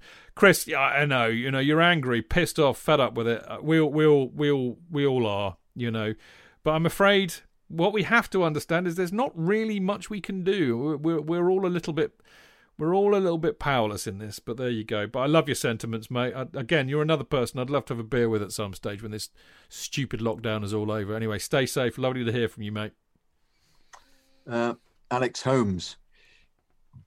Hello, chaps. Long time listener, first time caller. By the time this, yeah, absolutely. Yeah. It's good to have you on, Alex. By that, that's what they say, isn't it? Yes. Or in some instances they just ignore it. You, you think, oh. Do you know what Andy Goldstein does? He says, "Oh, it's, it's, uh, it's, you know, it's the first time. It's the first time you called in. First time you called in, is it? Uh, yeah. Don't call back then." Talking of which, actually, I need a, I have a confession to make for you lot. Um, in about three minutes' time, I was supposed to be doing a phone call with. Uh, uh, a pre-record with Jason and Andy for the sports bar tonight, but I said no, I can't because I'm recording our podcast. So I've given up my uh, ego fluffing on Talk Sport for you lot tonight. Just thought I'd let you know. Oh, sweet. So who have they got in instead? Well, we'll find out. It'll be on about half twelve, I expect. Oh, good stuff. Yeah. Um, Alex Holmes. Hello, chaps. Long time listener, first time caller. Pro- probably, time... probably Dan Silver. Oh yeah, probably. Yeah. By the time this reaches you, a lot of the dust will have settled and emotions may have calmed slightly. But I feel that the reaction to Frank's sacking has been massively blown out of proportion. Yes, it hurts, but Roman didn't take Frank out and shoot him in the shed end goal. Who killed Bambi? I started supporting Chelsea around 97, so I saw Frank's entire career with us, and what he gave to us was nothing short of amazing. And like so many of us, I would give my right arm for Frank to have managed our club for years, create a dynasty, and it wouldn't matter how many titles we won. But as long as the football was good and we played with spirit, I couldn't have asked for more. Yeah, the club wouldn't have liked that though. However, if we take a step back, remove the emotional attachment, and look at this critically, there are things we can't ignore. The football under Frank has never been particularly good. We put in some good performances, but overall, was anyone happy with the football, especially in the last few months? It's been awful. He's been in charge for 18 months. And can anyone really see what he's trying to do with the side? People point to the first couple of seasons for Klopp and Pep, but at least there you could see the identity they were trying to create, even if the performances weren't consistent. We snuck into the top four last year because everyone else fell apart and made it to a cup final, which we should have won. Yes, the ref shafted us, but Arsenal was shite going into that game and they tactically outdid us. Everyone could see they were just going to counter-attack with pace by playing balls into the channels in between our defenders, and Frank did nothing to change it, which eventually cost us the game and the cup, this being the most glaring of the tactical ineptitude. He let our most promising defender go to Milan because he fell out with him and couldn't get over it. Frank tried to to play Havertz, who was compared to Cruyff and Zidane in the Bundesliga, into form by playing him practically as a defensive midfielder. Werner is not a winger. Everyone could see that this 4 3 3 wasn't working, yet he persisted with it, and there never seemed to be a plan B. If anyone else, bar Terry, Drogba, Cech, etc., was in charge, and this was the case, we would be calling for their heads, the same as we did with Sarri, Scolari, AVB, and so on. Please don't take this as me laying into Frank like these absolute twats on Twitter. I love that man more than most things in this world, but it simply wasn't working. Thank you for all you do. Up the Chels. Yeah, up the Chels. Up the Chels. I think, do you know what's interesting is that we're getting a variance of opinions here. Yeah, I love it. I love it. You know, which is kind of what I it's all about, really, isn't it? it? It's what you want. Absolutely. Yeah, totally right. You know, yeah. it's not, um, this is not Pravda. Yeah, or or the I, uh, the North Korean Times. And I, I know I, I veer hugely towards this. Yeah, you know, we, we, we I, know, I, yeah, I like to think we have a, a spread of opinion on, on the show itself, and I think that's true. Right, Alex Davidson, very good friend of ours. Uh, Alex, uh, you know, we know him well from Boston, or lives in Boston anyway. Uh, and he says, "Dear Chidge and Kiddo." Kido. Kido. Uh, on Monday morning, after hearing the news of Lamp's sacking, I decided I wouldn't listen to that night's fancast. Uh, I assumed it would feel like a wake. However, by the evening, I found myself needing to hear the voices of those who were suffering as deeply as I was. So I did end up listening to Monday's fancast, and it was very cathartic and healing. Knowing my fellow fancasters felt as sick and disgusted as I did dulled the pain considerably. Both Tony Glover and Dame Whittle's comments were superb. CFC are now brand Chelsea, and it does feel like an abusive relationship. This Chelsea is not the Chelsea that we fell in love with. Winning trophies is only worth it if it's done the right way. And now, more than ever, I doubt that will happen. I'm actually wondering if I can continue as a Chelsea fan. Should I really be spending my weekend worrying what an oligarch might do with his train set? The chopping and changing has prevented Chelsea from building a true football dynasty a la Liverpool in the 70s, 80s, and Man United in the 90s and the noughties. Roman had a unique opportunity to build something so special. First time uh, there was a stuttering step. Sorry, first time there was a stuttering step. I stuttered there, so I'll do it again. First time there was a stuttering step, he pulls the plug.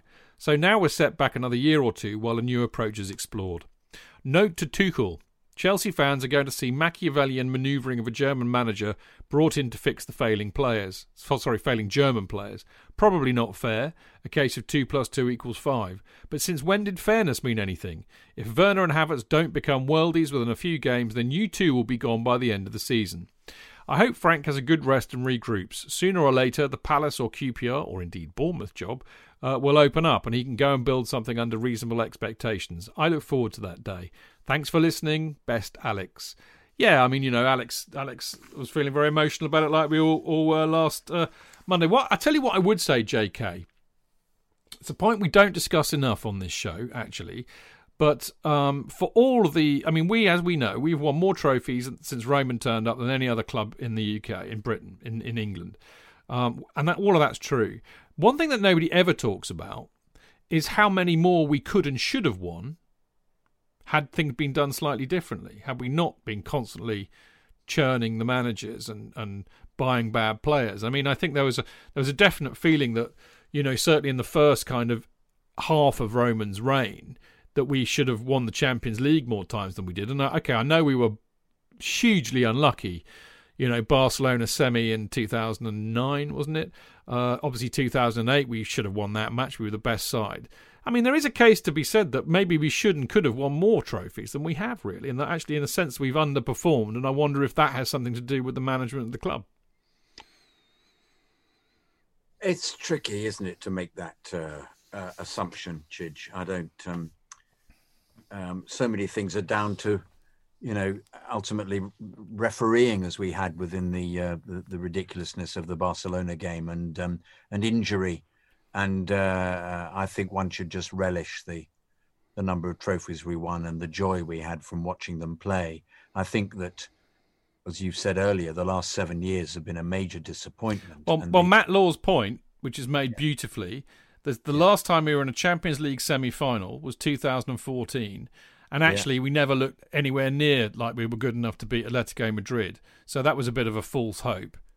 Yeah, so that's seven years really since we've been competing yeah, yeah. in the Champions but League. I wonder whether, in fact, that Tuchel's appointment um, and the the initial effort of uh, of buying those six players was an attempt to bring us back into the into the elite setup, and he's and uh, and unfortunately neither Havertz and Werner have, uh, have produced the the level of form that they're supposed to, given that they were stars in the Bundesliga.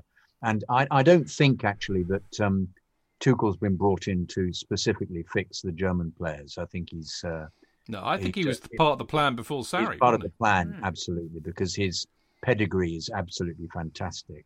Um, and if uh, well, hang on a minute, J.K. I think I think that I think that needs a bit of analysis because if you look at managers that we've hired in the past, okay, so Jose Mourinho won the Champions yeah, League, yeah, Carlo Ancelotti won the Champions League. Look at other managers that we've hired. Well, perhaps he's not quite good enough, but he was the available manager, and he's tactically very aware, and he got to the Champions League. But he's not won that year. much. No, he hasn't. Well, he's won. He's uh, well, all right. He, he, they were being very dismissive of winning everything with PSG. Well, and rightly they, so. But they, they, they all win the French he, league regardless. He did get them to the Champions League final, and that's. Indeed, I mean, they had they'd consistently failed to get near it, so I think he Yeah, needs a yeah. lot of credit for that. But you know, he's not got a CV like Mourinho or Ancelotti. but he's he's he's nonetheless he's the most. Even Rafa Um, won the bloody Champions League, mate. I know, but we didn't want Rafa back, did we? No, no, no, no. But at the point But I'm no, making, I know what you're saying. I know what you're saying. But at the same time, in terms of ticking several boxes, he's he's youthful. He's um uh he's charismatic. He's German. he, he, yeah, he's, he's German, yes, yes, which is a huge plus, uh, what- whatever that means. We have ways of making you work. it's giving us a large number of opportunities to make slightly racist remarks about him and and the VAR. Um, I love the Germans, or as Noel Coward used to say, "Don't let's be beastly to the Germans." That's right, you did. That's very good, Chid. Your impressions are getting better and better. I I'm don't know what learning from the master. on Mixlr, Mixlr think, and particularly with the Kraftwerk song, bloody hell, fire. Do you know what? I had a trust board meeting last night, and they they did a request. They wanted me to sing it. Did you? Yeah, I said only if you pay me. Wow, wow. So what did you get? A couple of quid? Well, I didn't do it. I refused. They wouldn't. They wouldn't pay me. Because They wouldn't pay you. Absolutely good stuff. But um, so I, I, I wonder whether this is actually Roman saying, um, "All right, let's have a go at getting us back into uh, top six elite again." I, I don't mean well top, top six. What I'm talking about, I mean you know top three, top two, um, and then going for it in the Champions League because because the the yardstick is is City obviously and Liverpool. Sorry, City and Liverpool, and uh, um, and this may be a good start for for uh, for for somebody like Tuchel. But uh, well, you know the the the the proof of the pudding is going to be in the eating, isn't it? We're going to see what he's going to come up with. And tomorrow night is another perfect example because I'm afraid the pressure is completely on the poor man. But at the same time, I find it I find it exciting as to see what he can do because I, I think I don't think the players we've got have been um, uh, able to uh, somehow they for whatever reason haven't been playing at the level they should be. And I think he stated that he was very impressed with the standard of player, You know, which which should be the case. But you know, I'd like some of the players to be turned into world class players. I think the potential is there. I think Mason Mount has absolutely the potential for being world class. And the way Odoi's been playing, they've all prophesied he'd become world class. And I think you know, let's give give him the opportunity. If he plays out of his skin, then you know we're getting there, and people will improve. And he, if he can make Kante become the player that he used to be, and uh, and turn Werner and Havertz into something more, then already we're doing better. You know, so let's just see what he can do. You know, let's give him a chance. you know what? I think we should buy into what our good friend Mark Worrell says that you just have to accept that Chelsea has, is, has, and will always be uh, a soap opera, and we just have to go along with the roller coaster ride and the glorious unpredictability that is Chelsea.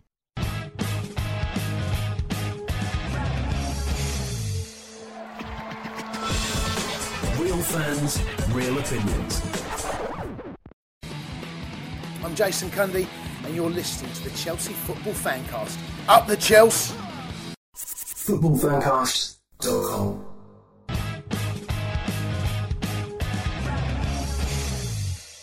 Yes, indeed. And on Well, that note, this is uh, I alluded to this email on Monday's show, and I, I nicked James's wonderful uh, analogy, but it's an and James is just one of my favourite listeners to the fancast. He's been in it since the beginning, and he's an absolutely wonderful chap. So take it away, J.K. Dear Chid, Johnny the Kid, he and the Fancast Massive. As you know, I was over the moon at Lampard's appointment. I also believe the disparity between last year's expectations and what he actually achieved deserved to be described as incredible. This cemented a belief in me that we had the potential of someone great. The fact it was a man I adored just made it all the better. It was like the dormant heart of the Chelsea I fell in love with all those years ago started beating again. Then it was season two, and we added some huge potential to the camp.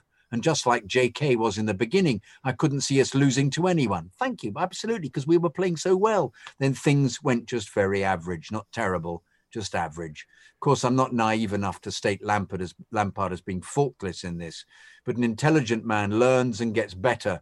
I've no doubt at all he will. But the reasons for his failure, I believe, are far more of a cultural nature at the club. Let me give you an analogy to make my point. A few years ago, I had a job working with what the government terms troubled families, and I was bloody good at my job. I'd go into those families whom essentially, for one reason or another, were failing. I had to turn their success around. You had to go into a home and look at the dynamics and assess the situation, work out how to resolve it. And sometimes I'd see exactly the same dynamics as what I can see the short termism is doing at Chelsea. It also shows, although we've won a lot in doing so, it's the wrong approach. If we do the opposite with the right person, I believe we'd win even more. Let's say this family are made up of a single dad and four was made up of a single dad and four kids. The dad in the family doesn't like being single, has a pattern of breaking up with one girlfriend and moving on to another. When dad brings the new girlfriend into the home, the dynamic instantly changes. The kids are trying to impress the new girlfriend as they suss her out.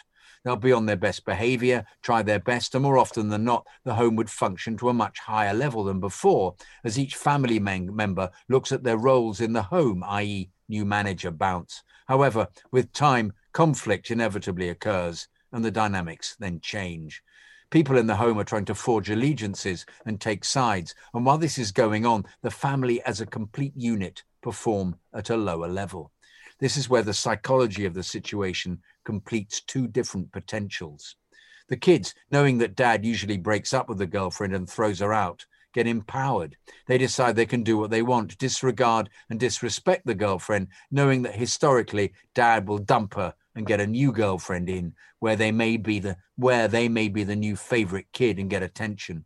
However, if the dad sits the kids down and says, Actually, I really like Frances, I'm keeping her. She's part of the family, so you better sort it out the power is removed from the kids back to the girlfriend. Knowing that she's staying, the kids want to be her favorite and try and win her favor again, knowing they either live in conflict, which no one likes, or they have to resolve it and improve things. This is the pattern I see over and over at the club, and the only way it changes is by changing the culture and being explicit about it. Currently, if a group of players aren't getting what they want, they have a tantrum and cause a stink, which leads to the dressing room walking on tenterhooks, and it's a negative, unpleasant environment. Roman then comes along and dumps the girlfriend. If Roman married her instead, the players have to behave. If they cause a stink, they risk being frozen out. The power is taken away from the players, leaving them to focus on being the best player they can be, so they get a place in the starting 11 and a pat on the back knowing there will not be a new opportunity in six months to become best friends with a new girlfriend. They have to make amends and improve for the wife instead. Frank did show astuteness. You only had to listen to what the other managers had to say when they heard he'd been fired to hear they had a real admiration for him. When we lost to City, Guardiola decided to counteract our speed and passing ability by basically playing a game of midfield on the entire pitch. Interestingly, Frank had thought of the same thing to counteract City. The difference was City's back, mid, and forward transitions were excellent, and ours were inept. This was mainly due to lack of playing time together for the players at the club. The idea was there, and the idea was a good one. Where Frank fell was not changing it when it didn't work, but I'm sure this is something he will learn. I hope my analogy is a good one and makes a good point. I don't just look like a bumbling fool it was great having Frank at the club as you weren't just supporting the club, but you wanted the man to achieve as well. Whereas with whomever comes in in the next few years, I just want them to do well for our club. And then what they do next is up to them. I think Roman needs to take a moment to evaluate history and remove Frank's goals out of the club and put the goal average of any current player he spent a fortune on and work out the maths. If he did, I think he'd find he had a very bare trophy cabinet and demonstrates the huge debt he owes the man. As always, many thanks for all the hard work you do and the awesome content you give us. Many kind regards, James Coppert. Very good. Bloody hell. Great analogy. Isn't Great it? stuff. And very interesting. Makes you actually change your view. I think once again the dilemma is is the players. It's, it's it's the keeping the club not achieving enough. It's the thing it's the it's the brand that gets in the way. We keep talking about this. It's the lack of success. And yes in a, an ideal world this would be exactly what you want to do. But um, uh, they'll they're not going to do it if uh, if if you can see. I don't know. I'm trying to work out a way that Frank could have somehow kept them interested. How could he have maintained? I don't think you can these days, mate. That's Uh, my but- point. But how how could he not maintain that level, Chidge? If- that look, if- when, if- if when I said when I said he says at the beginning when I said they're great because they were playing Yeah, wonderful. but if Frank But Lampard, if Frank, if Frank Lampard can't command the respect uh, and authority of of players at Chelsea Football Club, when when you look at everything that he's done as a player inside and outside of Chelsea, then the game's up. And, and that tells me that basically football clubs, modern day football clubs, are unmanageable. And they're unmanageable because the players and their agents have too much power. And I think that's what James's analogy captured so beautifully. They're like dysfunctional families with, you know, savvy children who play play, you know, play one against the other. You know, Yeah. and I think that's exactly what's happening. I mean, James is a very smart cookie, and it's a brilliant analogy. By the way, James, I'm so sorry. You did you sent me an email um, about, but James does a podcast too. I think it's I think it's on music. Although correct me, I'm sorry, James, I haven't listened to it yet, which is terribly bad of me to admit, but it's true. Boo. Yeah, I'm sorry. I'm a busy boy. But anyway, you sent me this wonderfully plaintive email because I think you'd managed to. Your cat had deleted an entire podcast while you were editing it. I think the cat like walked across the keyboard and you were absolutely just spitting. And and and I think you sent an email to me because you needed to share your pain with somebody who would understand that. And I did and I felt your pain. And I I, remember we did an entire podcast in the pub uh, in Putney and it just failed to record. So I know exactly what that's like. I felt your pain mate um, but anyway, other than that, I really hope you're well. It's lovely to hear from you. And another, got another email, JK, from somebody who we've known for a very, very long time and had the, the privilege of. I've, I've had beer with uh, Bobby D in uh, in Put in in Put in uh, at the games. I've had curries with him in Putney, and I've had Chinese meals and beer with him in in Melbourne in Australia. So. Bobby's definitely one of my favourites. And by the way, Bobby D, I'll send you a picture of this when I get a moment. But I finally framed and put up the uh, the 1970s Chelsea shirt you gave me that's signed by Peter Bonetti and Chopper Harris. I finally got them all up on my wall. I'll send you a pic so you can see it. Anyway, Bobby D says. Uh, good evening, Chidge and the gang. A couple of days after the sacking of Frank Lampard, I thought I would put my thoughts into words to mainly help myself understand what has happened. Firstly, I would like to quote Albert Einstein The devil has put a penalty on all things we enjoy in life. Either we suffer in health, or we suffer in soul, or we get fat. Well, I have to say, Bobby D, I've certainly done the last. Uh, anyway, I have to admit the lockdowns in Melbourne have not been kind to my waistline, but in thinking of this quote, I feel that when we sold the club firstly to Ken Bates and then Roman Abramovich, we lost a bit of the soul of our club. On both of these occasions, the Baileys were at our door, and we were left with no choice to either take the deal with the devil or potentially lose our club for good. Next year marks the 40th anniversary of when Ken purchased Chelsea. In fact, this year I think you'll find Bobby D uh, for only a pound. And I've tried not to hide in the romance of previous years, as Ken was just as ruthless as Roman with his managers. Point we made earlier. If you think about it, these two people have. This is a really interesting point, JK. You're going to love this. If you think about it, these two people have been in control of our club for a third of its existence. And in the last 20 years, it's been our most successful.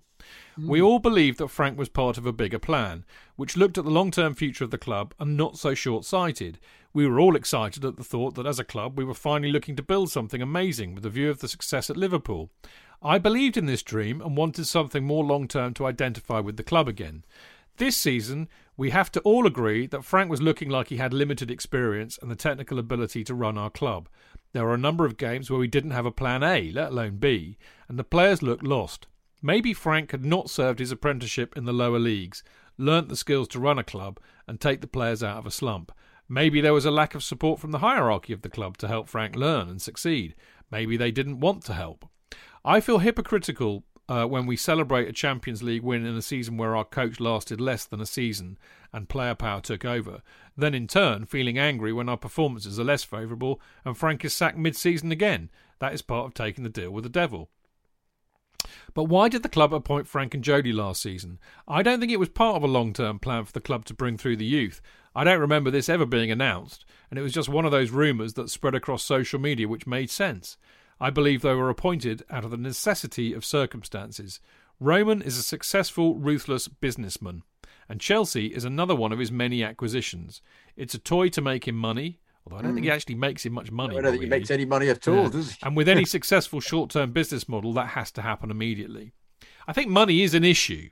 I mean, don't don't don't be deluded that Roman just thinks it's fun chucking ten billion quid around. Yes. You know, I think he, I think he- he's not an idiot. I I think he he's he's. I, I think if you want to if you want to make an analogy about Roman, he's like the the rich guy that walks into Monte Carlo casino with a lot of money. He's prepared to splash a lot of the cash. He's prepared to risk losing a lot of it, but he kind of equally likes to make a fair bit in the process. So, you know, I don't think it's all. And also, it serves a role at the club, doesn't it? In it, it's a status symbol, Yeah, and it's yeah. that he's associated in the world with it, so it gives him publicity. yeah, So it does. He, he is actually, if he does spend money on it and loses, it's um, uh, it, it, it's it's a positive. Yeah. You wonder if it's tax deductible as well. Yeah, he's doing it. definitely. It's a tax loss. That's maybe what it is. Anyway, with the what I don't think it is, but anyway, with the one year ban on transfers and the need to develop our youth, Frank and Jody were perfect for the role, which is virtually the same as Robbie Di Matteo, uh, in 2012.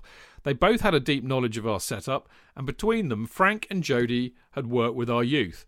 That knowledge is now surplus to requirements, and Roman can bring in his man for more success. He used Frank and Jody to get what he wanted and then disposed of them when he felt the need. It is not right to treat a legend of our club this way, but should we have expected anything different from a ruthless Russian businessman? I think not. So, to end my long email, sorry, I thought I would ask a question. If we were to win the Champions League this season, would it be because of Frank or in spite of him? In my opinion, if we have great success in the next few years with Tammy, Mason, Hudson Odoi, and Reece James playing a pivotal role, the last 18 months could be one of the most important in our history, and I will always thank Frank and Jody for that. Kindest regards and stay safe, Bobby D. Um, well, mate, that's a good question. Um, It, doesn't. It doesn't it happen every every time that there's a um, a ghost of a previous manager's team that influences the next side. It's almost impossible well, for not no, do I. I don't, I don't, I don't necessarily think that. I tell you what, I do think, and I and I and I think, you know, right now it's her, it's early days, isn't it? But I think if Bobby D is right and Tammy goes on to be a great Chelsea player, Mason I'm sure will, Hudson Odoi I think will, Reece James I think will, Billy Gilmour I hope will. If you get f- those five players to be you know, successful, trophy winning first team players for over five years, between five and ten years, then then we, you have to look back on on Frank and Jody's legacy and say that was massive for us because they they broke the dam. Uh, and I really hope that that will be the case, and I th- and I hope that that, that you know wh- whether it was circumstance and a bit of serendipity or not is not the point. They they still did it, and they helped them on their way and I think that that, that should be noted, and I hope that that happens. Um, the first question, if would it would the, I I don't think you can really answer that, Bobby D, because I mean what you can say is Frank has got us to play against Atletico Madrid. If if and I think it's a massive if uh, we beat Atletico Madrid and go all the way, which is an even bigger if, then you have to say that Tuchel has done a fantastic job, and you have to put that down to him. So you have to kind of basically credit both. In reality, Bobby D, um, if we win the Champions League this year, I will run down Fulham Broadway, start bollock naked. John J.K.'s contemplating the horror of that. I think, I was contemplating the horror whether I should take photos. mate. If I did that, it'll be on the front page of the news, mate. Anyway, as, Uh, you're taken, as you're arrested and a policeman puts his his uh, policeman's hat over your genitalia. Indeed, yeah, I need a big helmet, mate. That's all I'm saying. Very big helmet because yeah. you've got a very big helmet. I think that's what Um, I'm saying. Yeah, that's what you're saying. Yeah. Um. Well, you you dismissed my my my ghost of a team idea. just Not, not saying- really. No. I think I answered that with what analyse- was saying. a- analyze 1970. The 1970 team was set up by Docherty, but he wasn't the manager. Yeah, yeah, yeah. That's a really good point, man. You know, so so I, I just think that there are there are, as I said, ghosts of other teams. I think the if there's something set up, it's a question. Car- Carlos, Carlos team.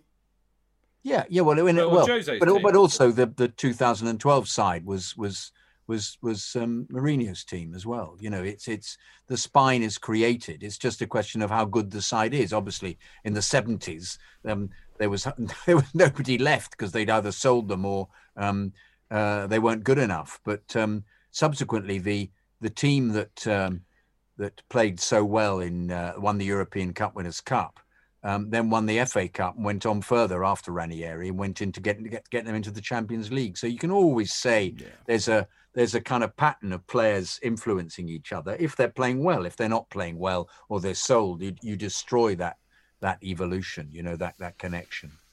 Anyway, anyway, anyway. Um, here we are. Um, Daryl Middleditch. Hello, Daryl. Good evening, guys. Quick thank you to uh, to you really for the fantastic preview shows on Friday nights. Oh, mate, thanks. Yeah, they're really good, aren't they? Really, they're fantastic. And Chidge gets such a good um, connection. We always get a really good journalist, and then a, a, a, um, a, an away a opposition view. It's it's it's clever, clever stuff. Um, this Friday's in particular was a much needed therapy session. Monday's show, which was, as you mentioned, a rather raw and emotional show, helped. But listening and chatting in Mixlr this Friday, I think uh, bookended it, along with the musical like relief at the end. well, you know, He's a trainer and he's looking good. the regular guests are always good fun and full of knowledge of fixtures gone by. Having the boys from Football London along with Liam is a highlight, giving them more level-headed insights. Yes, they certainly are. Certainly helps us gain. Was it when, when Simon was on the other day? Not Simon. Sam was on the other day. I think he was slightly perturbed by how he said he'd never done it before. How slightly over the top we could be, but anyway, certainly helps us gain a little perspective. Um, uh, yeah, giving that, yeah, start again. Having boys from Football London along with Liam is a highlight. Giving them more level headed insights certainly helps us gain a little perspective rather than just the usual fan bias we're all guilty of. Lastly, a special mention has to go to the opposition view. Every one of them have been top draw fans. Absolutely agree. And Chidge, well chosen, Chidge, every time. Bloody hell, brilliant. Quite brilliant. And you go for podcasters, don't you? Generally, it's, Generally, um, yeah. it's um, it's uh, very good I'm, stuff. I'm trying to rustle up a, a real special one for Everton. Oh, good stuff. good It's in. March. I, I've got some work to do, but I've, I've got my eye on a on a on a guest that will blow your bollocks off. Oh my God, who will it be? I can't tell you. Ex player. Oh wow, wow. Um, Alex Young. Nope. Um, It's not Dixie Dean. no, not Dixie. Oh, No, no. you have to dig Not, him not. Neville. Not Neville Southall. No. Yeah, yeah. Anyway, Okay. Daryl. keep, keep hang on. Keep up the great work. All keep the blue flag flying high, Daryl. Yeah, brilliant, Daryl. That's really great, Daryl. Thanks so much. Good to know. But it is a good show. It's lovely being in it. I have to say, it's really um, uh, it's uplifting. I mean, not that this that our normal shows aren't, but it's um, it's having people in that you can. Uh, I, I love the enthusiasm of all the, as you say, opposition view. I love the enthusiasm of the uh, the guys who I think actually are always taken aback at how a knowledgeable we are, but also how friendly we are towards them. I think in other situations they must be given a hard time by other uh, by other podcasts. What's the point of that? Yeah. You know, but I mean, I mean, first of all, Daryl's in here tonight, uh, and he's lovely. He says you're doing us all proud, boys, with your efforts. Well, thanks, Daryl. I mean, Daryl's also he's always in Mixlr, which is lovely, and he's in our Discord group, and he's in our Prem Predictions League. And Daryl, if you like me are keeping one eye on it tonight, uh, I am having the mother of all shockers this week. I think JK is going to outdo me on the points for the second week running. Hell has frozen over. Anyway, uh, this uh, I've had an absolute shocker, mate. Not only am I losing in all the matches, I, I I was so busy yesterday, I was late to the party, so I missed out on the first two matches. So I got Oh, nil no. point. But on the other hand, I was minus 33 thanks to Man United stuffing Southampton 9 0. So it was probably a blessing in disguise that I missed the first two matches because I'd have got even more minus points. I think I had Southampton winning 2 1. Yeah. Unbelievable. Anyway. I didn't do any research. If I'd done some research, I'd appreciate it. They had nine changes. didn't Uh, they? I didn't know that. I know. Okay, all right. We've got a lovely one here from Marc Guzer. Marc Marc Guzer, because he is French. Just in case you wondered. Uh, firstly, uh, let me thank you for your amazing work. You are our free Chelsea shrinks, and our bipolar Chelsea conditions would be ten times more preoccupying had we not access twice a week to your therapy sessions. Well, how lovely, Mark. Thank you. Then please accept my apologies, as in- my English level isn't what it should be to be read publicly, as my mother tongue is French. I, I, having read your email, I would say that's not true. It's very, very No, good, Mark. He, he- writes better English than we do. Well, he, he certainly writes it better than I can speak it, and that's not, not no surprises there. Anyway, now to make it short, uh, let me explain why getting rid of Frank is the biggest mistake the board of Chelsea Business Club have ever made. After 15 years of construction under Roman's reign, made of lots of success first and lots of failures then, the club and especially Marina got lucky with their mismanagement skills. In recent years, since her arrival, their best players and prospects all left at different times and for different bad reasons. Kevin De Bruyne, Mo Salah, Romelu Lukaku, Eden Hazard, and Thibaut Courtois, whilst being replaced by underpar players Morata, Kepa, Zappacosta. Then the transfer ban came at the worst moment in terms of quality of the existing first team. This was a blessing in disguise. Frank was the only manager crazy enough to take the job. Love is craziness and is a source of greatness when coupled to the most intelligent player we've ever had. Nevertheless, Frank had a plan, contrary to what people seem to think. JK. Uh, but again, for that plan, he needed something that the board never managed to give to anyone full support for a prolonged period of time. His plan was clear and was the path to the making of a truly great and historic club. It was about building a team of individuals who would all have a strong sense of ownership of Chelsea. This value is more important than any skills of any individual players. The beauty of football resides in the power of the team before the individual. In my eyes, he was about to copy the models of Sir Alex Ferguson and the early Arsene Wenger era. he knew that our academy players were among the most talented in the world, and he knew that they could become the foundation of one of the most powerful houses in modern football. Don't forget, Lampard is intelligent, competitive, and above all, ambitious. What else do you need for the long run at the head of your team? The plan was simple. 1. Build a solid bridge between the academy and the first team, and in between all parts of Chelsea. Two, bring as many young, intelligent, and talented true blue players as you can into the first team. Three, get them accustomed to the level and the physicality of the Premier League. Four, get rid of the mercenaries who are not absolutely prime material, whether in talent, mentality, or brain cells. Five, bring in a few delicately chosen players that have the talent and the mentality in specific areas that the academy could not provide at that moment in time. I have to say that Mark, that is just spot on. Anyway, this is the best way to create a true team of players with a strong, common, transcendent feeling for the club. It's a balance in between a maximum of homegrown players and a minimum of mercenary stars. If the balance is right, the mercenaries will become as concerned as the homies. This true feeling for the club is way stronger than just an addition of talented mercenaries who came to win trophies, and when times are rough, disappear, or even worse, sabotage the club. Because tough times are always coming. Dealing with problems is only feasible with an army driven and united by the same huge blue heart. Frank had a clear plan to bring, uh, to bring or even create this big, strong, and united blue heart at Chelsea.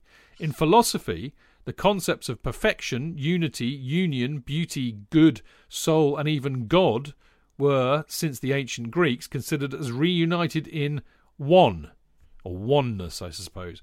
In many ways, Frank and his soul represents this union. He is the one, and he was going to bring together the good, the strong, the perfect, the beautiful, etc., etc.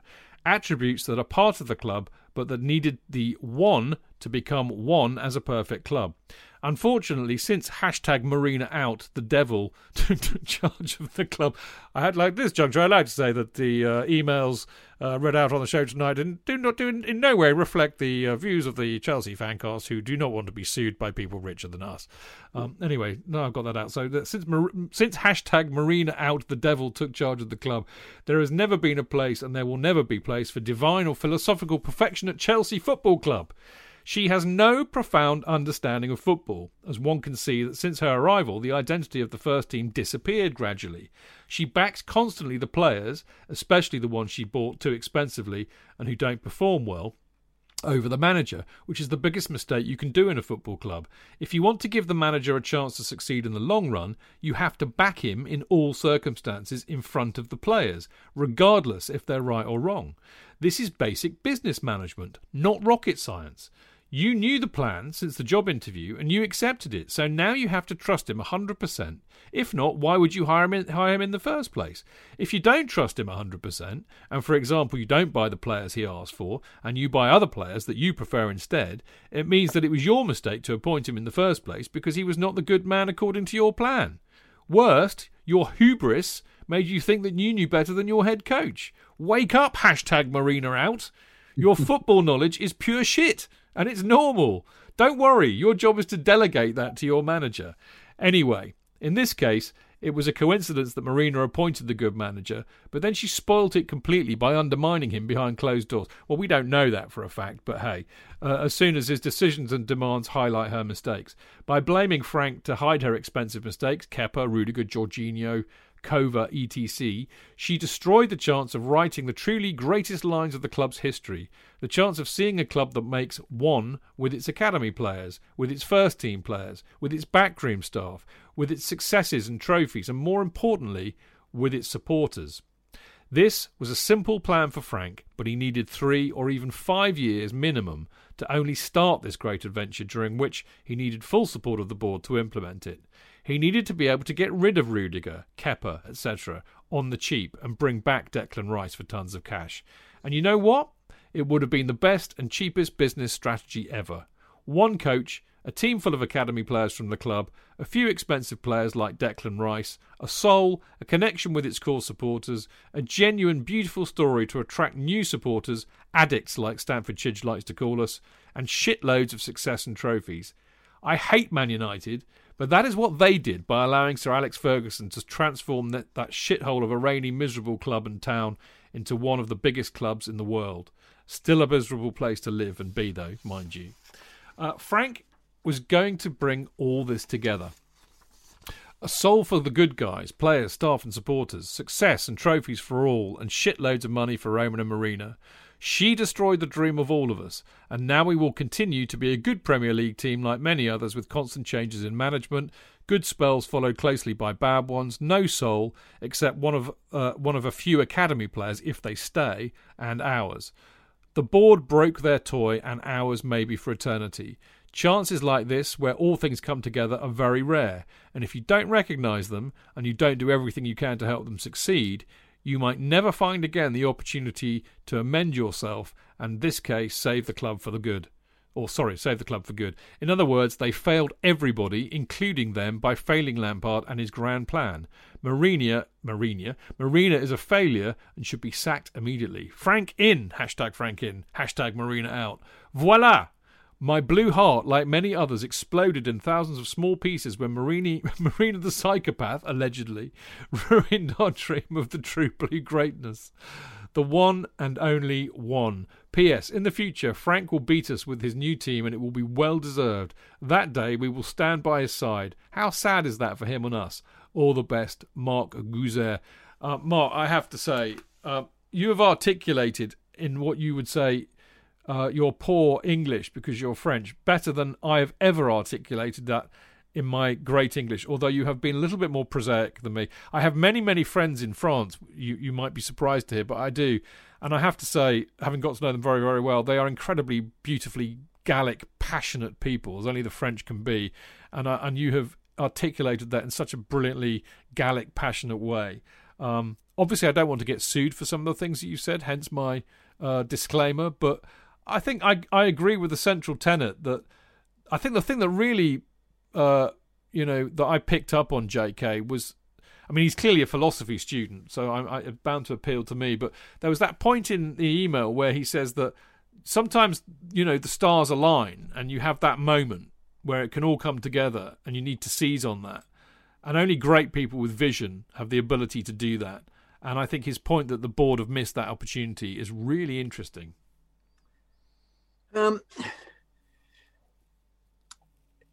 it's uh, it, it it's it's when exactly did those moments align though? Um, uh, was it when? Was it particularly when um, uh, uh he was playing four three three and they were playing out of their skins, and therefore, what what happened for the stars to misalign? Um, because something definitely happened there where he seemed to yeah, be but, able to. But that is a very, if you don't mind, sorry to interrupt, but that's a very yeah. that is incredibly short term because I think if you do try and compare it to Klopp. No, no, no. I agree. You got it. You, you know, you, you have no, you have to eat some shit but, sometimes. the difference was the, the difference was was you could you could see the the the breadth of Klopp's vision because Klopp was attempting to play a huge press and they were all getting exhausted and he'd then have to spend the next 20 minutes not doing anything then they'd all press again and you could see, and also there was a big, big turnover of players, Chidge, which isn't happening, which didn't happen in this instance. but needed to happen because other- thi- this well, is this yeah, is one of the could- problems, isn't it? He he was not able to get rid of a. I mean, the thing is, No, all, all you this have to do, yeah, all you have get to rid do, of everybody because of the coronavirus. Yeah, but well, that's true, and that's you know, uh, sometimes as, as Napoleon said, you need lucky generals, not good ones. And I think Yeah, he's actually, perhaps- in hindsight, we'll we will probably say he was luck. plagued by bad luck, injuries included. But the reality is, you know, all you have to do is go back and listen to a fan cast or write some, read some of my articles from a year, year and a half, two years ago, and I was saying we need the best of the youth players to break through, and we need to have some experienced Chelsea players with them, and we need to add some world class players in the positions that we're lacking in. That's that would be a good plan. Um, I also said um, um, we need to get rid of a lot of the dead weight because we've had such a turnover of managers buying rubbish players. and we've talked about that over and over and we and i think they there would have been more money and and the the squad would have had places that could have been filled by purchases if it hadn't been for coronavirus Yeah, I think that and, and the inability of inability of clubs to have enough funds to buy any of Yeah. the people. And having said that, we would wouldn't have seen um, uh, Alonso's great goal the other day because he'd have gone in September. well, Um, so be but it. you know, but no, but you know, I'm I'm only being I'm being um, um, um, um, idealistic really. There, not even idealistic. I'm just telling it how it is. You know, that's what the fates provided us with. But um, uh, I, I mean, once again, uh, so much of this is dependent on the club not being successful. And, and and that's the always been the yoke around any manager's neck is they've got to have even if it's only top four um, uh, and going and make an element of of of progress in the Champions League. We cannot ever have a situation where, as people have been been even on Twitter in particular, and and even the last it seems to be the default position. Let's have the club finishing tenth. It won't matter if we create a dynasty.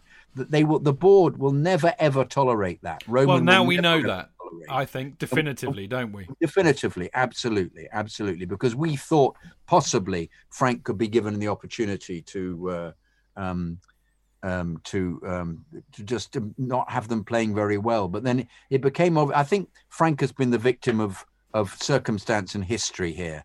Because I really do think if he got rid of the players he wanted to get rid of, Rudiger, Emerson, um, Alonso, whoever, he had enough And got players in that he wanted, yeah, which who the wanted. defence and the Absolutely, midfield. absolutely to complement the youth. I think we'd have been. Um, he'd still be there with the club because I think he would have worked something out. I think in the end he couldn't. He, I, I, I, I you know, I, I, I go completely with this this view that the players um, ousted him in the end. I think I really do. I think it's Well, I mean, you know, whether they did it, you know, actively even- even- or, or even- just by playing shit. by, by being shit, by consciously, by not, by yeah, not. I don't. It may not be a deliberate thing, may it? It may be they just couldn't get what he was after, and then they all just they they they they're um Well, maybe they didn't buy into it. the- yeah they did, or the mood went, or they couldn't. He couldn't motivate them because they couldn't understand what was going, or they all became they all. I mean, you know, psychologically, what could happen to a team who doesn't think it's working for them? They they want to work for you as a manager, but they can't make it Well, make it work. Here we go. You see, then they're clearly none of them have half the bollocks or metal that you do because I remember a show where you did famously say, I'm sorry, Chid, this is not working for me. and you flounced off in a paddy. But you were there next week and you worked twice as hard the next week and you were twice as brilliant as you normally are. If if half the Chelsea players had the gumption that you did, we'd win the Champions League every year, mate. Oh well, thank you, Chidge. Thank you. I, I, I realised that was a low, and I had to come back and uh, uh, prove myself all over again. And uh, any other lows, I'd be willing to try and have another go for it. But, um, at the moment, I feel I'm cruising rather, rather possibly in second gear, and I ought to up my game. Uh, I can rotate the squad, you know. I know. I'm aware of that. And I, never do. You, you are my Mason Mount, mate. You never get I'm- rotated if, out. If I get a note from you saying um, I'd like a different team this week, I will accept it and try and fight my way back. Fight my way back. Um, Nobody, but, nobody um, takes the amount of shit that I give to them quite as well no, as you do, enough, a JK. bit, he's occasionally you're a bit horrid to me. I hope people can see that. I But love I'd like you. to say, I'd like to say, you. Mark, Mark, thank you. I love you too. I'd like to say, Mark, that um, as um, Arnold Bennett said to um, Malheureux, um, vous avez des idées qui me plaisent beaucoup. Anyway, thank you. Um, Uh, there we go. This is um, I'm Ben Anderson. speechless at that. I can't be honest. Hi, Chidge, Jonathan, Tony, and all esteemed contributors to the Chelsea Fancast. I've been wanting to write you an email for quite some time now, but last week's events, combined with your fantastic catharsis episode, compelled me to do so. As was the case with all real Chelsea fans, last Monday and the week that followed was a depressing affair that left me feeling a profound emptiness, intermittently pierced with bouts of rage. Not for the first time, I felt forced to confront and question my unconditional love for this club. I tuned in to listen to you guys set the Chelsea world to rights, and I wasn't disappointed. You were the only media voices capable of handling this issue with insight and understanding, and you did so superbly. Tony's beautifully articulated rage communicated my sentiment exactly, and I'm not ashamed to admit it brought me to tears at times as I listened uh, listened along during my government-sanctioned daily walk. Jonathan's uncharacteristic, calm rationale was also appreciated to help me bring bring me back down to earth. Thank you very much indeed, Ben. And as always, brilliantly mediated by Father Chidge. I agree. Brilliant, Chidge. You were brilliant. So, firstly, thank you, gentlemen, for a truly cathartic experience and helping us to get over such a traumatic moment in our history. Chidge and Tony brought up the issue of connection between the fans and the club, an issue which I think this sacking has shone a particularly harsh light on, and I'd like to talk about it now, if I may. I was seven year old, seven years old when my dad first took me to the bridge.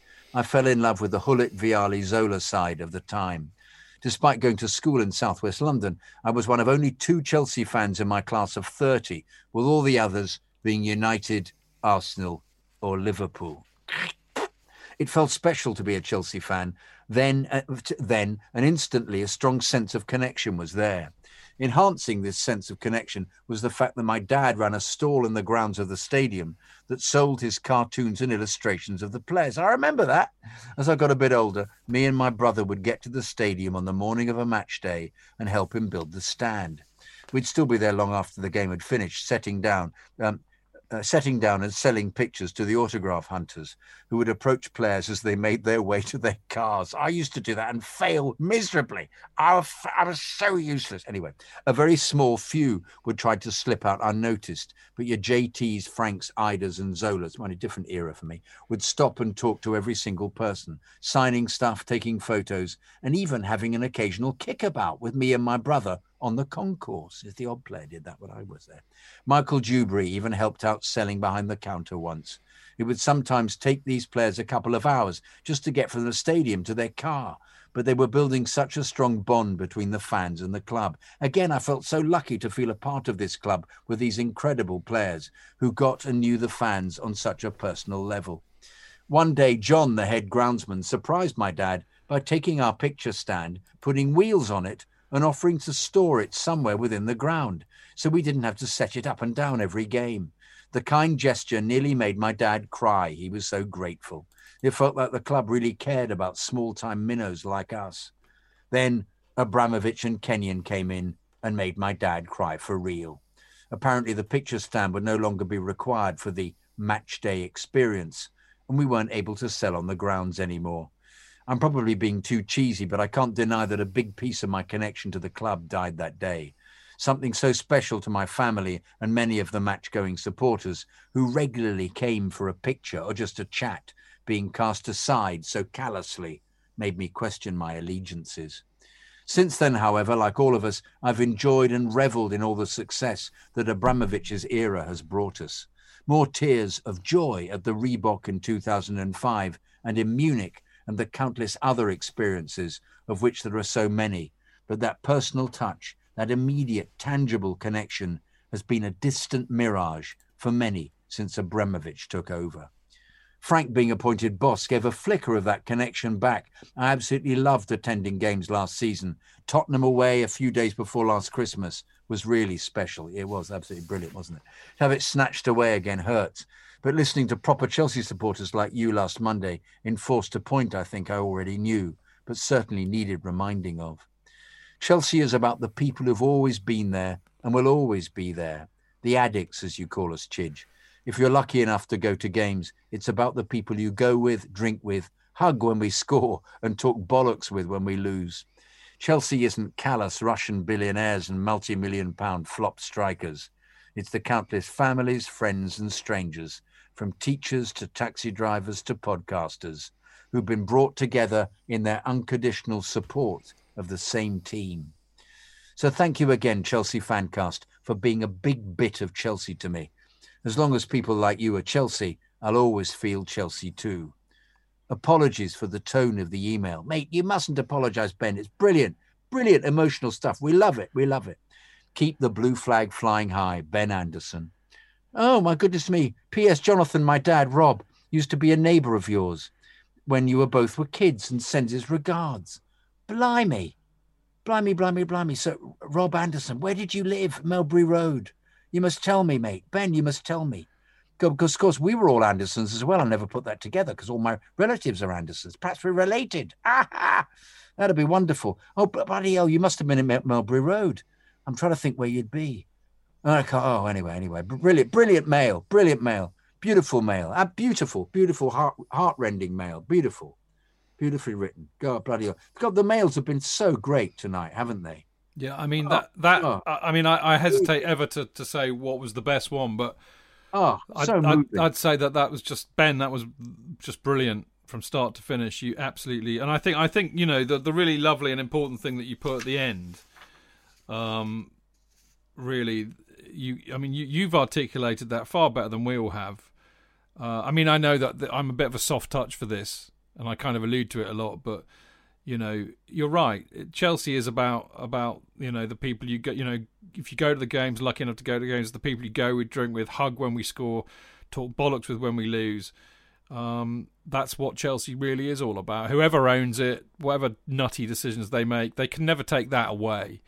Uh, and and I think sometimes when Tony and I get a bit over emotional, it's best to remember that, you know, because you can't take, you cannot take that away. Even if they knock the stadium down, where there'd still there'd still be that feeling, and you can't get rid of that. And Ben, you've you've nailed that, my friend. In fact, actually, you've impressed people who are listening live on Mixlr because uh, the lovely Brian Justman says. Um, uh, oh, no, oh, there we go. Chidge, if you're going to forward an email to Bruce Buck, this is the email to send. And I think he's right. I'm I'm I'm almost tempted to do it actually because it just absolutely epitomises what Chelsea's all about. Did you see the photographs he put at the end, J.K.? Yeah, brilliant, brilliant, brilliant. Some brilliant. with it, with his uh, with the, the the little sketches he's talking about of the Yeah, players. yeah, yeah. It's such a shame, really, that he, he couldn't set up in the way that Mark has, Marco has, um, selling the sketches outside. I don't know what that. Uh, Well, because Hammersmith and Fulham Borough Council charge you an absolute bloody fortune, and then that. and then thing. Chelsea come and arrest you if you have anything that says Chelsea on it. of course, if you were writing, you were drawing pictures of the players. That'd be you'd be dealing with their image rights, wouldn't you? Uh, no, now? soul, mate. Yeah, yeah, right, you'll be amazed to know because we're nearly two hours in. I told you we had a lot of emails this week, but I have to say, JK, even before I read the last one, again, the quality of the people uh, of the writing that we get in every Oh, week is oh, astonishing. you all write so beautifully, guys. Absolutely fantastic. and, and they're long. I mean, you know, we're getting kind of like almost thousand word emails here. I mean, I, Yeah, that's yeah. that's the length of the average Football London article I write. So they're putting time and effort. They really think about what they're saying, which is just amazing. They, they read beautifully. yeah, they do, don't they? So It's lovely to be able to interpret them this way. Thank you so much for the opportunity. Yeah. It's really absolutely superb. Well, Thank big big up the emailers, mate. They're, they're, they're brilliant. Right, the last one is from this came in uh, kind of crept in under the wire actually because this came in after Monday, but I thought, well, hey, why not? Uh, it's from Jazer Blue. He says, "Hi, Chidge, Jonathan, and guests. I'm sure your inbox is overflowing this week." Uh, Following Frank's sacking, so no probs if you don't get to this one, as it's a bit long. Uh, too old to be a keyboard warrior, but felt the need to write and likely present a slightly different view. Hopefully, the Reverend Tony Glover is not in the house to give me a savaging. Well, as luck would have it, Jay, he's not. Uh, but he does tend to listen to the shows. Sometimes he's in Mixlr. I don't think he is tonight. But uh, anyway, the emotion was clearly running high in last week's pod, and we were all feeling raw. Like most, I would have liked to have seen Frank remain in place until the end of the season. However, as Chelsea dropped to 10th the following day, around and about the same place as when Jose was sacked, you can't say the board aren't consistent. I think you'll find, Jay, although I, I'm this is coming out, um, you know, I'm not entirely sure. I think Jose's Chelsea were about 16th when he got the tin tack. and they were genuinely worried that we might get relegated. So toxic was the dressing room. Um, of course, we only found that out afterwards, as you do. Um, so anyway, he said, so you can't say the board aren't consistent. Well, I think I might have proved that they you can. But anyway, I also can't say that I fully disagree with the change on a footballing basis. Now, this is this is this is I think this is uh, fitting into the, the the JK theory here. Not that I'm dissing it. I hasten to add. Uh, it's mentioned a lot that Frank needed time, but in fairness, he had 18 months to stamp his style on this team. Even after this time, to, uh, even after this time, I think we would be hard pressed to say exactly what this was: overlapping fullbacks, inverted wingers, short passing, and defensive gaps. People say it was only a blip, but let's have it right. The team lost five of its previous eight league matches with one of the best squads. Uh, arguable, I think it was one of the best squads, but anyway. So when does a blip become apparent? Sorry, when does a blip become a habit? Added to that, I can't think of a more Sarri like performance than against Fulham, which was followed by an even more lacklustre performance against Leicester. It appeared there that most of the players were no longer playing for him, which meant that having been sanguine for a while, I was back to shouting at the telly again. I, I know that feeling. Uh, Jay, whatever's happening, it's clear. It's clear that the defence was Frank's Achilles' heel, something that has been so obvious since his first match at Old Trafford. Lots of attacking, but a 4 0 defeat. We seem to revert to playing a sort of school playground football where we all charge forward and press the opposition defence with little thought for our defence or defensive positioning. More recently, the third goal against Man City was one that was hard to take and is one of many examples. Roy Keane lambasted Ziyech for not tracking back, but the real issue was why why why were the whole of the back four ahead of the free kick, leaving only Kante on the cover?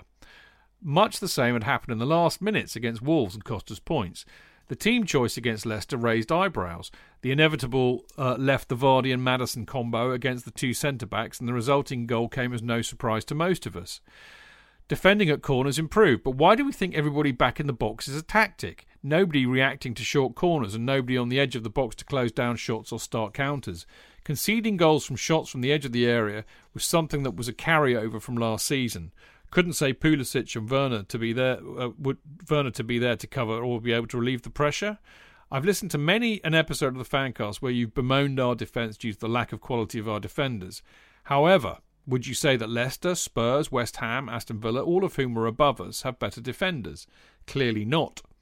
We need to be better drilled as a unit, which includes midfield. Across the team, I couldn't see that any partnerships being forged in either either in defence, midfield, or attack. Other teams worked us out too. Often it felt like Groundhog Day, where if we don't get a goal in the first 20 minutes, we run out of ideas and just play in front of them. Again, how we set up as a team defensively when the ball was turned over was never sorted. Frustratingly, Frank showed that he could do it. Last season, getting into the top four was a great achievement, even if it was a bit bumpy and a little reliant on other teams in transition too. We all enjoyed him tactically getting the better of Jose in the league. Twice, I've added for emphasis. Also, the same result against Ole in the Cup, where they hardly had a sniff. However, we have to balance these with a tactical suicide against Bayern at the bridge, among others. Off the field issues seem to have surfaced with a number of falling outs reported. The ongoing exclusion of Alonso seemed excessive. The dropping of Rudiger and his sudden uh, reintegration into the team seemed odd. Tomori uh, moving to Milan as well, not good enough for Chelsea, but straight into the first team in Italy. Most would have argued that he was our third or fourth choice centre back. The lack of integration of Werner and Havertz into the team pattern this season certainly didn't help his cause. As I said, I would have preferred he stayed until the season's end to try and turn it round. The appointment of someone experienced, not Avram Grant, to assist short term might have helped with the challenges he faced. The board decided otherwise, which is understandable from their financial point of view, and we don't fully know how good or bad things got behind the scenes. It's just incredibly frustrating to think of uh, what could have been. It hurts us as fans because he's Frank Lampard. It hurts because he gets the club and us. It hurts because the dream of a genuine club legend leading us to a bright blue future has died. The fact that Roman felt he needed to publicly thank Frank tells you all you need to know about the quality of the man. Unfortunately for him, though, Chelsea is not a club for a young manager to learn his trade and make mistakes. One thing that will never change, however, is his status, and he'll forever be welcomed. Whilst, of course, we'll get behind Tuchel for the good of the team, I, for one, look forward to singing Super Frank loudly at the next game we are allowed back into at the bridge. As always, come on, you Blue Boys, and win or lose, it's always up the Blues. Jay. Um, I think that's an interesting email, Jay, because you kind of went one way and, and then you kind of, you know, uh, you know, you reversed into a, a, very different style of email.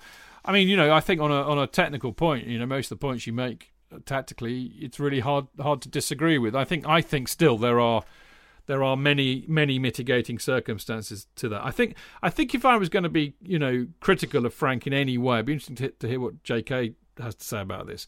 If I was going to be critical of Frank in any way, it's it's that he seemed and J.K. questioned this on Monday. Interestingly enough, that he seemed to stick very very rigidly to a style of play over the last couple of months, the four three three. Um, and didn't seem to change it. Whereas last season he he was much more horses for courses. You know, he set up differently against Arsenal. If you remember when we went there and won away, he yeah. he did the same and against Tottenham. yeah did did it against Spurs twice to much success. Uh, and as you say, Jay, he he did it very well in the FA Cup semi final against United. So I know he can do it. So I'm I am surprised that he stuck to that rigidly. And I think you know it's a very old adage. Uh, of very experienced, and maybe that's the answer, isn't it? Experienced managers uh, I think we we might be seeing that with Tuchel. We definitely saw it with Conte. We never saw it with Sarri, interestingly enough. But, you know, Mourinho, we used to see it with all, all the time. But certainly Conte, and as I said the other night on the show, I think Conte is perhaps pound for pound the best manager we've seen at Chelsea in some respects. Because he looked at what was going wrong. He changed it, not in the next game, he changed it at half time. And what he did that was, I think, so special was he got the best out of what he had. He looked at what he had what's the best way I can get these guys to play together and get the best out of them? It's three five two. That's what I'm going to do. And you know, he made he made average players like Victor Moses look like a world beater. He made an average player like Alonso look like a world beater. That's that's quality management. And I think if I was going to be critical of Frank, it's that he he didn't look at what he had and then make the best of it. He didn't put them in the positions that they were most suited to. He said, "No, no, this is how we're going to play four three three, and you've got to fit in with that." And maybe that's what did for him, J.K. Well, I think the four three three was going so well, wasn't it? That was the problem, and it coincided with Werner playing so well as well. And then something happened, and instead of him thinking, "Well, I better change this. I better try something different," he just persisted with the four three three, which I think was his undoing, unfortunately. Um, but as a as a um, uh, uh, you, you you wonder whether the players sense this lack of um, of uh, um, cohesion really in his in, in, in his thinking. Um, or perhaps he couldn't manage them. I mean, we just we just we'll never know, know J.K. will we? Know. We'll never know. It will be a mystery. It'll always a be a mystery. It's a mystery. It is indeed. But uh, the reality is, as I said earlier on, you know, um, there's not a lot we can do. Uh, we are pretty powerless in all of this. We need to focus on other things, and uh, you know, as Ben was saying in the in the email before, we, we carry on, we lament and mourn the the part, you know, the loss of Frank from the club as manager, and we, you know, was it, what is it they say? The king is dead, long live the king. And I think I think you know there is some sense to that. Um, J.K., I, I think it's been fascinating tonight. I mean, sh- brilliant emails, and actually, as I said, surprisingly, a variety of opinions on it, which I didn't expect but also absolutely the right thing to be reading them out because uh, everybody's expressing their opinions about a, a, you know a seminal moment in the club's history. I mean, it's uh, it's it's huge. Frank being manager and then being let go is just is is an enormous. I mean, it's as we've been saying, it's it's kind of an inevitability with the club managers, its managers, but at the same time, it, he was such a specifically such a legend, and we so wanted him to be the, the, the legend as a manager as well that it's it it. I'm glad we've had the opportunity to to talk about it in such detail because it's um, it's been really worth it. And the, uh, as you've been saying, I mean, the standard of email is great all the time, but in particular, this with this highly emotional subject, it's been fabulous. Mm, okay, well, that's pretty much uh, all we've got time for tonight. Um, obviously, thank you so much for your emails. They're they're brilliant. Um, and I just keep sending them in. I mean, you know, if, if JK JK and I have to do a bit of overtime of a week, then I, I don't mind. JK certainly doesn't. I know that for a fact. So. Uh, you know, usually we'll try and get them in on the Monday show, but if we get more than about five, it's hard because we have a lot to cover on a Monday, and we're all pretty busy and we have you know day jobs. So, but there you go. We'll always find a way. Don't you worry about that. So if you want to uh, send in an email or even a message on Patreon or Instagram or Facebook or even tweet us, just let me have them uh, really perfectly by the end of play on Sunday because that's when I write the script. Uh, and of course, the email address is chelseafancast at gmail.com. Now, uh, what day is it today? It's Wednesday today. So that means uh, tomorrow night's occupied with more Chelsea because we'll all be watching the Spurs game. and then uh, JK and myself will be back uh, on Friday at 7 pm, live on Mixlr as always for the Chelsea Fancast preview show. We'll be joined by Dane, the lovely Dane Whittle, and Liam Twomey.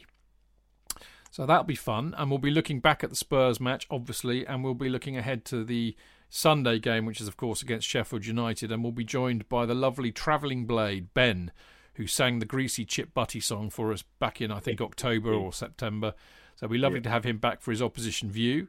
Uh, obviously, we'll be back uh, for the Monday night show on Monday when we'll be, be reviewing the Sheffield United match and previewing uh, the FA Cup match the next Thursday, a week tomorrow, against Barnsley. Uh, and JK, myself, will be joined by Martin Wickham and Adam Newson from football.london. Now, as you all know, uh, Chelsea Fancast is available as a podcast on chelseafancast.com, Acast, Apple, SoundCloud, Spotify, as well as other podcast distributors. And uh, a really good way to access the podcast is by getting the uh, the CFC Blues app, and uh, you can do that by listening to what they have to say here. For Chelsea fans everywhere, this is the ultimate football app for you. For match highlights, interviews, and the best Chelsea videos and podcasts. Download the free CFC Blues app now from the App Store and Google Play. Uh, and finally, a massive shout out to our Patreon members who are brilliant and they are breeding like rabbits, I'm delighted to say. We've had loads more recently, which is great. Uh, thank you, thank you, thank you, thank you. Uh, I mean, the thought that so many people are prepared to put, you know, put their hand in their pocket and shell out a few, a few dollars or pounds each month to support us is beyond beyond amazing, especially in these times, as I said, and, and I love you for it. Um, there is no pressure. I mean, honestly, donate or don't donate. I will love you equally, whatever you choose to do. If you do want to, it's patreon.com forward slash Chelsea Fancast. Uh, and if you do, um, the offer of sending you a Kerry Dixon mini banner, a replica of the banner that hangs up in the Matthew Harding end, uh, I will send you one of those. Uh, I'm waiting for an- another delivery from the States at the moment, so it might take a while. So bear with me on that. And I'd, I'd love to get Kerry to sign them if possible, but that, of course, under lockdown is not easy. Um, but you, you're entitled to one of those. And of course, you're also entitled to join our Discord group, which is great fun, where we talk about all sorts. It's a bit like a carry on the Mixlr chat, like 24 7 every day of the week.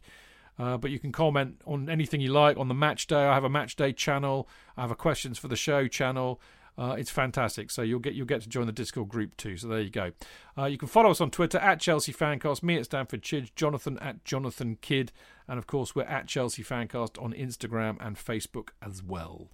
So JK, it's been fun tonight, hasn't it? I quite like these little special in off the post shows. Yeah, they're great. They're great. It's been fun, but at the same time, it's been emotional. Actually, you know, it's um, been a good combination. Actually, yeah.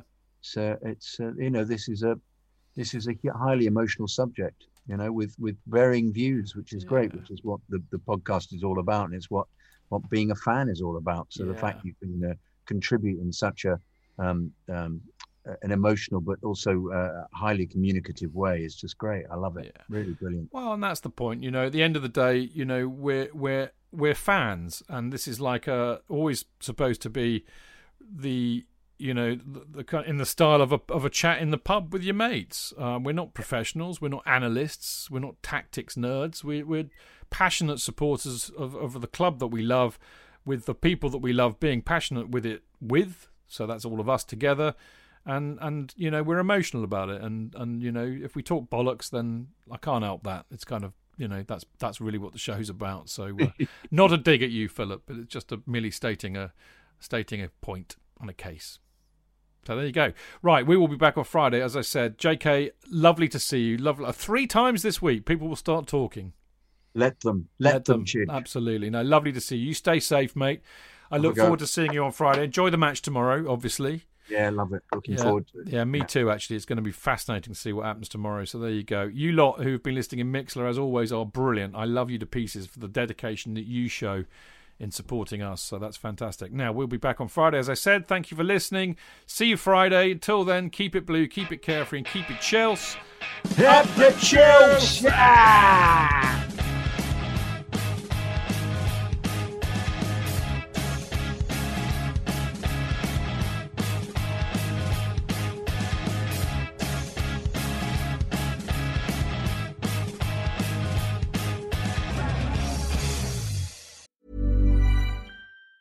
Der einzige Markt für das, was jetzt und in der Zukunft wertvoll ist. Die neuesten Sneakers, Kleidung, Elektronik, Sammlerstücke und vieles mehr. Alles hundertprozentig geprüft und authentisch. Mit StockX hast du Zugang zu Millionen von Produkten, die ausverkauft oder schwer zu finden sind. Und alle für den Preis, den sie wirklich wert sind. Denn wir alle sollten das kriegen, was wir gerne haben möchten. StockX. Zugang zu aktuellen Trends. Finde, was du brauchst auf stockx.com.